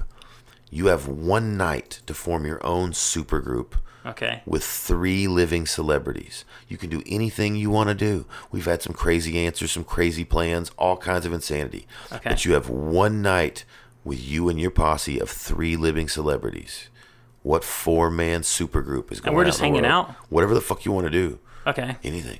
Okay. This is exciting. Yeah, Um, well, Stan Lee is going to be there. Oh, wait, no, you said living. Living. Damn it. that's why. Again, I make I make people think. R.I.P. Yeah, yeah, Okay. Biggie Smalls. Dang it again. Um, R.I.P. yeah. Um, I would say Elvis, but we're not really sure. No, we're not sure. that one's an iffy. That's maybe an asterisk by that one. Um, Okay, so the first one is going to sound like a joke, but I promise you it's not. Darius Rucker. I'm a. I love Hootie and the Blowfish. I don't care if anybody mocks them or what. I grew up with Hootie and the Blowfish. So we're going Darius Rucker first. Terry, I'm gonna go turn the applause sign on. Nice. It's a great pick. Um, I love Hootie and the Blowfish. We welcome Hootie and the Blow. We may keep the applause sign on the rest. of the day. Okay, nice. Yep. I have an autographed copy of Cracked Rear View. Okay. From where I saw them in about '95 or six. Okay. Um, and met them at the Disc Exchange in West Okay. Knoxville. Yep. Saw them at uh, the Electric Ballroom. Okay. Which uh, later then became the International and the Concourse. Oh. Um, I loved them instantly. I bought an, uh, a, a hollow body electric guitar and a little tweed amp because I wanted to be the guitar player from Hootie and the Blowfish. I years later, the first song I ever learned to play actually was "Hold My Hand." Nice. Um, years later, I worked security for Hootie and the Blowfish. Met them, you know, they were great. Um, and then at some point, they played a song that is one of the most special songs to me ever heard. It was a Tom Waits cover. I'm a huge Tom Waits fan. I know which one you're talking about. I hope I don't fall in Yep. love with you. And that song meant so much to me. I, I loved it. I saw it Spring Break MTV, and I was like, oh my god, my favorite band did this amazing song, and they mentioned this name, and I went looking for their version. It didn't exist anywhere, so I bought a Tom Waits record because that's the only place I could find Yep. it. Yeah, they ended up putting it on. They did like a, A, a f- cover album. Yeah, they did Yeah. your uh, greatest hits or Yeah, something. I think yeah, they yeah, released yeah. it. But their version but is I fell in love with the song. I then bought the Tom Waits CD, not knowing who this guy was because I didn't have a choice, and then fell in love with Tom, Tom Waits. I discovered him through The Wire Okay. because he did the. um They used the Tom Waits song for the. Uh, Okay, I've never watched credits. The Wire. Oh, really? Yep. I didn't. What do you know? What song is? Um, something about in a hole, down in a hole. Oh, yep, I know the song. Yep. Uh, well, I'm a huge fan. I've seen Tom Waits a couple times. He's amazing. But um, again, that song was the first song. I hope I don't fall in love with you. Um, after already being a Tom Waits nut, after being a Hootie fan who introduced me to this whole cycle, I sang that song to my wife on her first date. So very special to me. So years later, fast forward a little, I'm working at the Hard Rock Cafe. Hootie and the Blowfish are playing. So this is the third time I'm getting to see them live. But this time I work there. Oh. I get, I get, I've met them once before, but it was just in a line walking to get an autograph. I'm standing outside. They all come out to hang out, and I get to talk to them. And I'm talking to the guitar player, and I tell him, I go, "Hey man, I just, I just want you to know. I know people come at you all the time, but I want to tell you this quick story." And I told him how much I loved him and how much I bought a hollow body guitar, and it was the first song I learned to play. I sang the song Tom Waits, I love it. And told him the whole story. And dude, I'm like choking up as I tell him. He was like, Yeah. "Man, that's awesome. Thank you." You know, shook my hand. Was just like great. The next day, I get tickets to because everybody at work knows I'm a huge fan to see them live at an amphitheater. They were just doing a little pre-show at Hard Rock. Yeah. live at the amphitheater. So I'm there. It's me, this friend of mine. Lindsay and I are already dating, obviously, but um, probably married at this point. But um, uh, me, a friend of mine, and these two chicks he was trying to mac on. But I'm just like, I don't, I'm sitting in the field high listening to Hootie and Blowfish. Yeah, yeah, yeah. They come out and they set up the song they're going to do. I hope I don't fall in love with you. And he tells the story Aw. of this fan last night who came up and told him about this song and how it introduced him to Tom Waits. And it was the first song he sang to his wife on their first date. So from the audience, he announces and just tells my story as I'm sitting there boo-hooing, just smiling with like a shit-eating grin. Yeah. Um, Why is that yeah. song not on your show? Um, because it's it's kind of a downer. Okay, yeah, yeah, I get it. Well, it's like a drunken lullaby. I Yeah. actually, um, we did a employee employee talent show at work, and I got to host and do some comedy. Yeah. and I closed the show and sang that and played guitar. oh, that's awesome. yeah, so that was that was fun. All but uh, so yeah, that was so Darius Rucker. Okay. Maybe the greatest fucking answer outside of mine. I mean, I, I gotta, I Yeah, gotta, I yeah, gotta give my own props to mine. It was my Okay, choice. Of course, yeah. That may already be out of the gate the greatest answer anybody's given. Nice. And we've solid. had presidents, Neil deGrasse Tyson given. Yeah. We've had everything. Porn stars. Porn stars. Um, I'm sure you've had porn stars. For star, me yeah. personally, Yeah. right out of the bat. We're leaving the applause sign on till the back to the whole rest of the show. Okay, until I say Osama bin Okay. Laden next, and then it turns off. Um, no. At that point, I think I might still keep it on. So all right, So Ye- next for me would be David Letterman. An excellent um, choice as well. Yeah, top you know top ten list. Yeah. Um, I grew up loving Letterman, and when I started writing comedy when I was younger, I would actually make my own top ten list. That's where I kind of understood how you do rhythm and you build it up. Um, so yeah, David Letterman, and then probably a third one because like it's three, right? I'm picking and you, you're number four. Okay. So people always forget that. People are like, I gotta get four, right? It's like, no, you're going two. You're number four. Okay. You need three living celebrities. At this point, I'm putting a girl in. I'm gonna do uh, Excuse me. Kristen Bell, Veronica Mars, uh, The Oh, yeah. Good Place. Yeah, good choice. Uh, Fanboys. She's. Have you ever seen Fanboys? Yes. Great. Have you ever seen it, Jerry? Uh, yeah, where the kids yeah. go to steal Phantom Menace. Yeah. Yes, And it's yes, early. That that whole group of the so Jeff, uh, uh, Jonah Ro- uh, Jonah Hill, Seth yeah. Rogen. I forgot that, about that movie. That's Oh, a it's so good. that's so hidden good. gem, Yeah. yeah. and she's the girlfriend in it that Yep. goes with him. yeah. Okay. And they're bringing Veronica Mars back. I've never watched it. I've seen her in a couple things, but I like her. It's really good. Okay. Um, and of course, The Good Place is phenomenal. I want to see that because I like Ted Danson a lot. Oh, he is amazing in that show. Yeah. So Yeah, um, it's a good show. good, I, I good, good trio. Again, I think outside of my own, that may be one of the best. But All right. Darius, Darius Rucker carries it, uh, Nice. so that was fantastic. Mine was Tom Waits, Stone Okay. Cold, and Alex Jones. Oh, that's a good. That's amazing. well, it's three impressions I could do, so I could always recreate it here by myself if I had to. That would be like the best episode of Dinner for Three. yeah. Oh, yeah. That's, that's what we just want to do. Um, excellent, excellent. Well, Okay. Much like myself, again, you share your loves openly, which is again, like I said, you you you battled, you know, depression and several things, and and you've faced it openly to everyone. The highs, the lows, every bit. Your surgery, the highs, the lows, every Yeah. bit. Which is what I love about you. So there's still going to be something. What's your guilty pleasure? What's the thing you do love that you know outside of Darius Rucker? We already that you know you should be embarrassed about. Okay. Um, I really liked the show Glee. Okay. Like I watched Okay. every episode of that show. I would YouTube to watch their versions of songs over Some the real good. versions of the songs. Some of them were great. Um, but I, even when it got bad, and some people are like, "Wait, it was always bad." No, but when it got bad near the end, right. I still watched every. Jane Lynch is amazing. Everything she Oh, does. she's I'm a huge fan of the Christopher Guest mockumentaries. Yeah. So Jane Lynch is amazing, and I've heard a lot of those versions are good. I've heard like on Pandora, I'll hear a cover and go, "Oh, Yeah. this is a good cover. Who is this?" And I look, and it's like Glee soundtrack. Yeah, yeah, yeah. But that was my guilty pleasure. Um, the cheerleader bitch has an ass that will not quit. Yes. I don't know her name. I know she's got a big nose and a big ass, and I'm down. there you go. I'm not a brunette fan by nature, but Yeah. again, she's fantastic. Yeah, there is um I I would always like watch it, and you know, like when you would try to watch like pornos when you're little and you'd hope your parents wouldn't come in. I'd always be watching Glee with the sound down, hoping my roommate would Mm-hmm. I, walk I in the can't room. can't say I blame you. I'm a fan of musicals, and I'm actually an old theater musicals, geek, yep. so I I probably would love it. I've never watched it, but I probably would Yeah, love it. yeah, I so. love mus- I love musicals. All right, that's my guilty pleasure. Good choice. Good choice. Um, one of the things I love to do is again break it down on a real level about real people doing things. So when when it all comes down to it, there is a real point where it all ends. Okay. Um, there's a point where you you you've you've written your you've taken your last call, you've petted your last doggo, and you you have to leave a legacy. What do you want written on your tombstone? What's that last legacy in a in a blurb going to be? Just oh, I'm just gonna say Excelsior. Excelsior. And that's why we Yeah. left the light on Excelsior. Now, not only is that a Stan Lee quote, I actually know the meaning of the word. Okay. And so I love it. Yeah. Do, do, do you, before I we don't give this know away? if I know the- the so meaning of it, everybody yeah. knows it's a Stan Lee quote. That's Yep, his sign yep. off. But it actually is a word and has a meaning. Okay. And it's not a salutation or a greeting. Do you know what it is, Terry? Uh, no, I don't. Do you want to know? Do, do, do you do you want to trust me that I do? Is this a game we're going to play? Sure, let's hear it. Excelsior is the technical term, and you can vouch this He's googling. for packing peanuts. Really? It means packing material. That's amazing. Oh Yeah. wow, yeah, that really does flow in with Packing peanuts. It means it's it's just it's uh it's literally just any kind of stuffing. Like if you get brown paper bag Yeah. shoved in, it, that's Excelsior. That's incredible. So packing peanuts.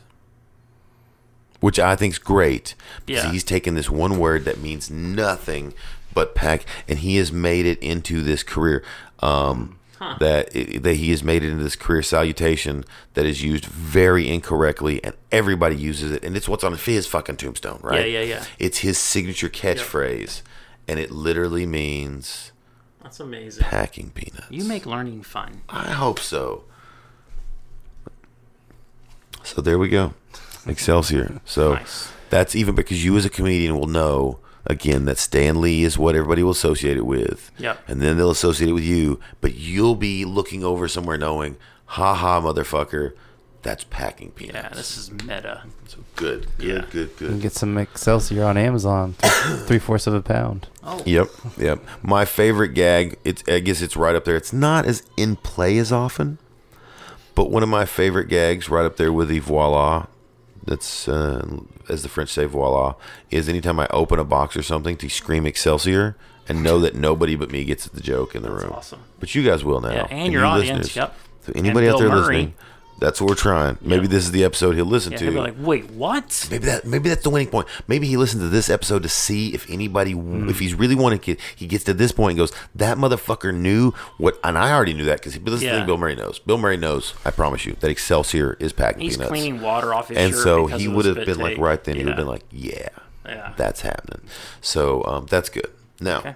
we can't end on a sour note of Okay. death. Oh, Let's bring it to the exact opposite. You have nothing that you have to do. You have all of the control of where you want to be because it's purely the place you choose to be. Where's your happy place? Where's the place you want to go when you have no reason to be anywhere else but there? just like just my happy place in general. Yeah. Where do you, if if somebody said right now you can go anywhere you want to go to be like, to be happy, where do you want to be? Where's your happy place?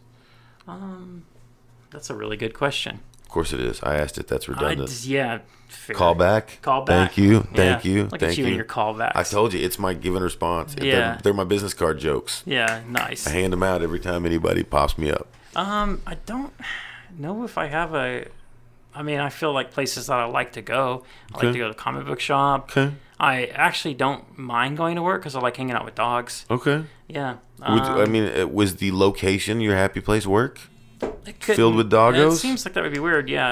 Um. I don't think so. Yeah. I would say just some place with a bunch of dogs and uh, friends. Most people's answers, including myself, was at home on the couch with my family and loved ones. Okay. I'm gonna say So- a bunch of dogs surrounding me. Great. And, That's Yeah. wonderful. and Kurt Kellers was on his couch with his dogs. Yeah. Remember? Yep. Yeah. So you're the you're, you're definitely in good spe- spirits there because Yeah. again, Kurt Keller's a wonderful, wonderful deadbeat of comedy and a kindred spirit. So he's a big dog lover as well. His dog made an appearance, I think, a couple times. We Uh, vid- yeah. we had to. Uh, Kurt lives in uh, Montgomery, Alabama, and so he video conferenced Okay. his episode. So a couple times the dog made an appearance. So Yeah.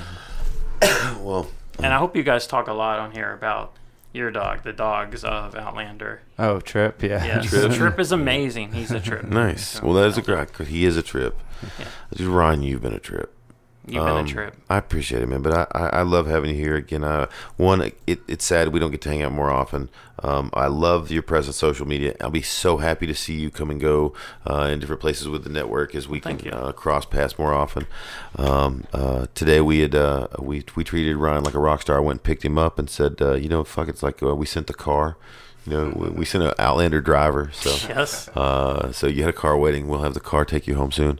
Um, but uh, you handed me waters. you are, yeah, you are a rock star here, and you're Yeah. welcome back anytime. Oh, thank you. So, like I said, come back, promote. I know uh, we'll cross paths. Oh, yeah, our- you need to come on our show. Yeah, I, I did the. Uh, I got to come do the respawn. I did the original version. So, Yeah. um, I just started The Witcher three. I haven't played Okay, anything in a you go. while. Yeah. So, uh, yeah, I got I got done with uh, the last Far Cry and haven't really picked anything the up. New Dawn. Yeah. Oh, I liked it. Me too. Yeah. Um, I haven't really got um, sucked in anything yet. I've, I've had I've had a taste of Skyrim in my mouth, but I didn't want to do it again. Yeah. Um, we have the VR version. I've thought about diving into that. Oh, that would be kind of interesting. And so, uh, but I was like, eh, let me give The Witcher a shot. So I'm starting that. Nice. So uh, maybe I got something to, to say about that when I'm Yeah. done. So I'd love to come have on. Yeah, and you're, probably take you a couple months to beat it, but Yeah. yeah, just uh, but you, we could not have a, a better presence here with Outlander with you. right, so thank you, we're happy to have you.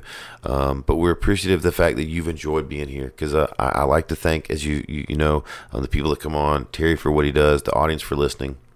because in all honesty, um, I couldn't do it without him. If there's nobody to read your book, if Yeah. nobody, why are you doing it? You know Exactly. And so um, I could do this without you, but it'd be pointless because a, a crowd without a comic is still a crowd. But a comic without a crowd, just a narcissistic asshole with a microphone. And that's what I'd be here on Deadbeat Radio without my fans. So, um, to all of you, to Ryan Shipley, to Terry Snow for making it happen, thank you. Uh, Deadbeat Radio, I'm Lance Adams. We will catch you next time. Enjoy the fuzz.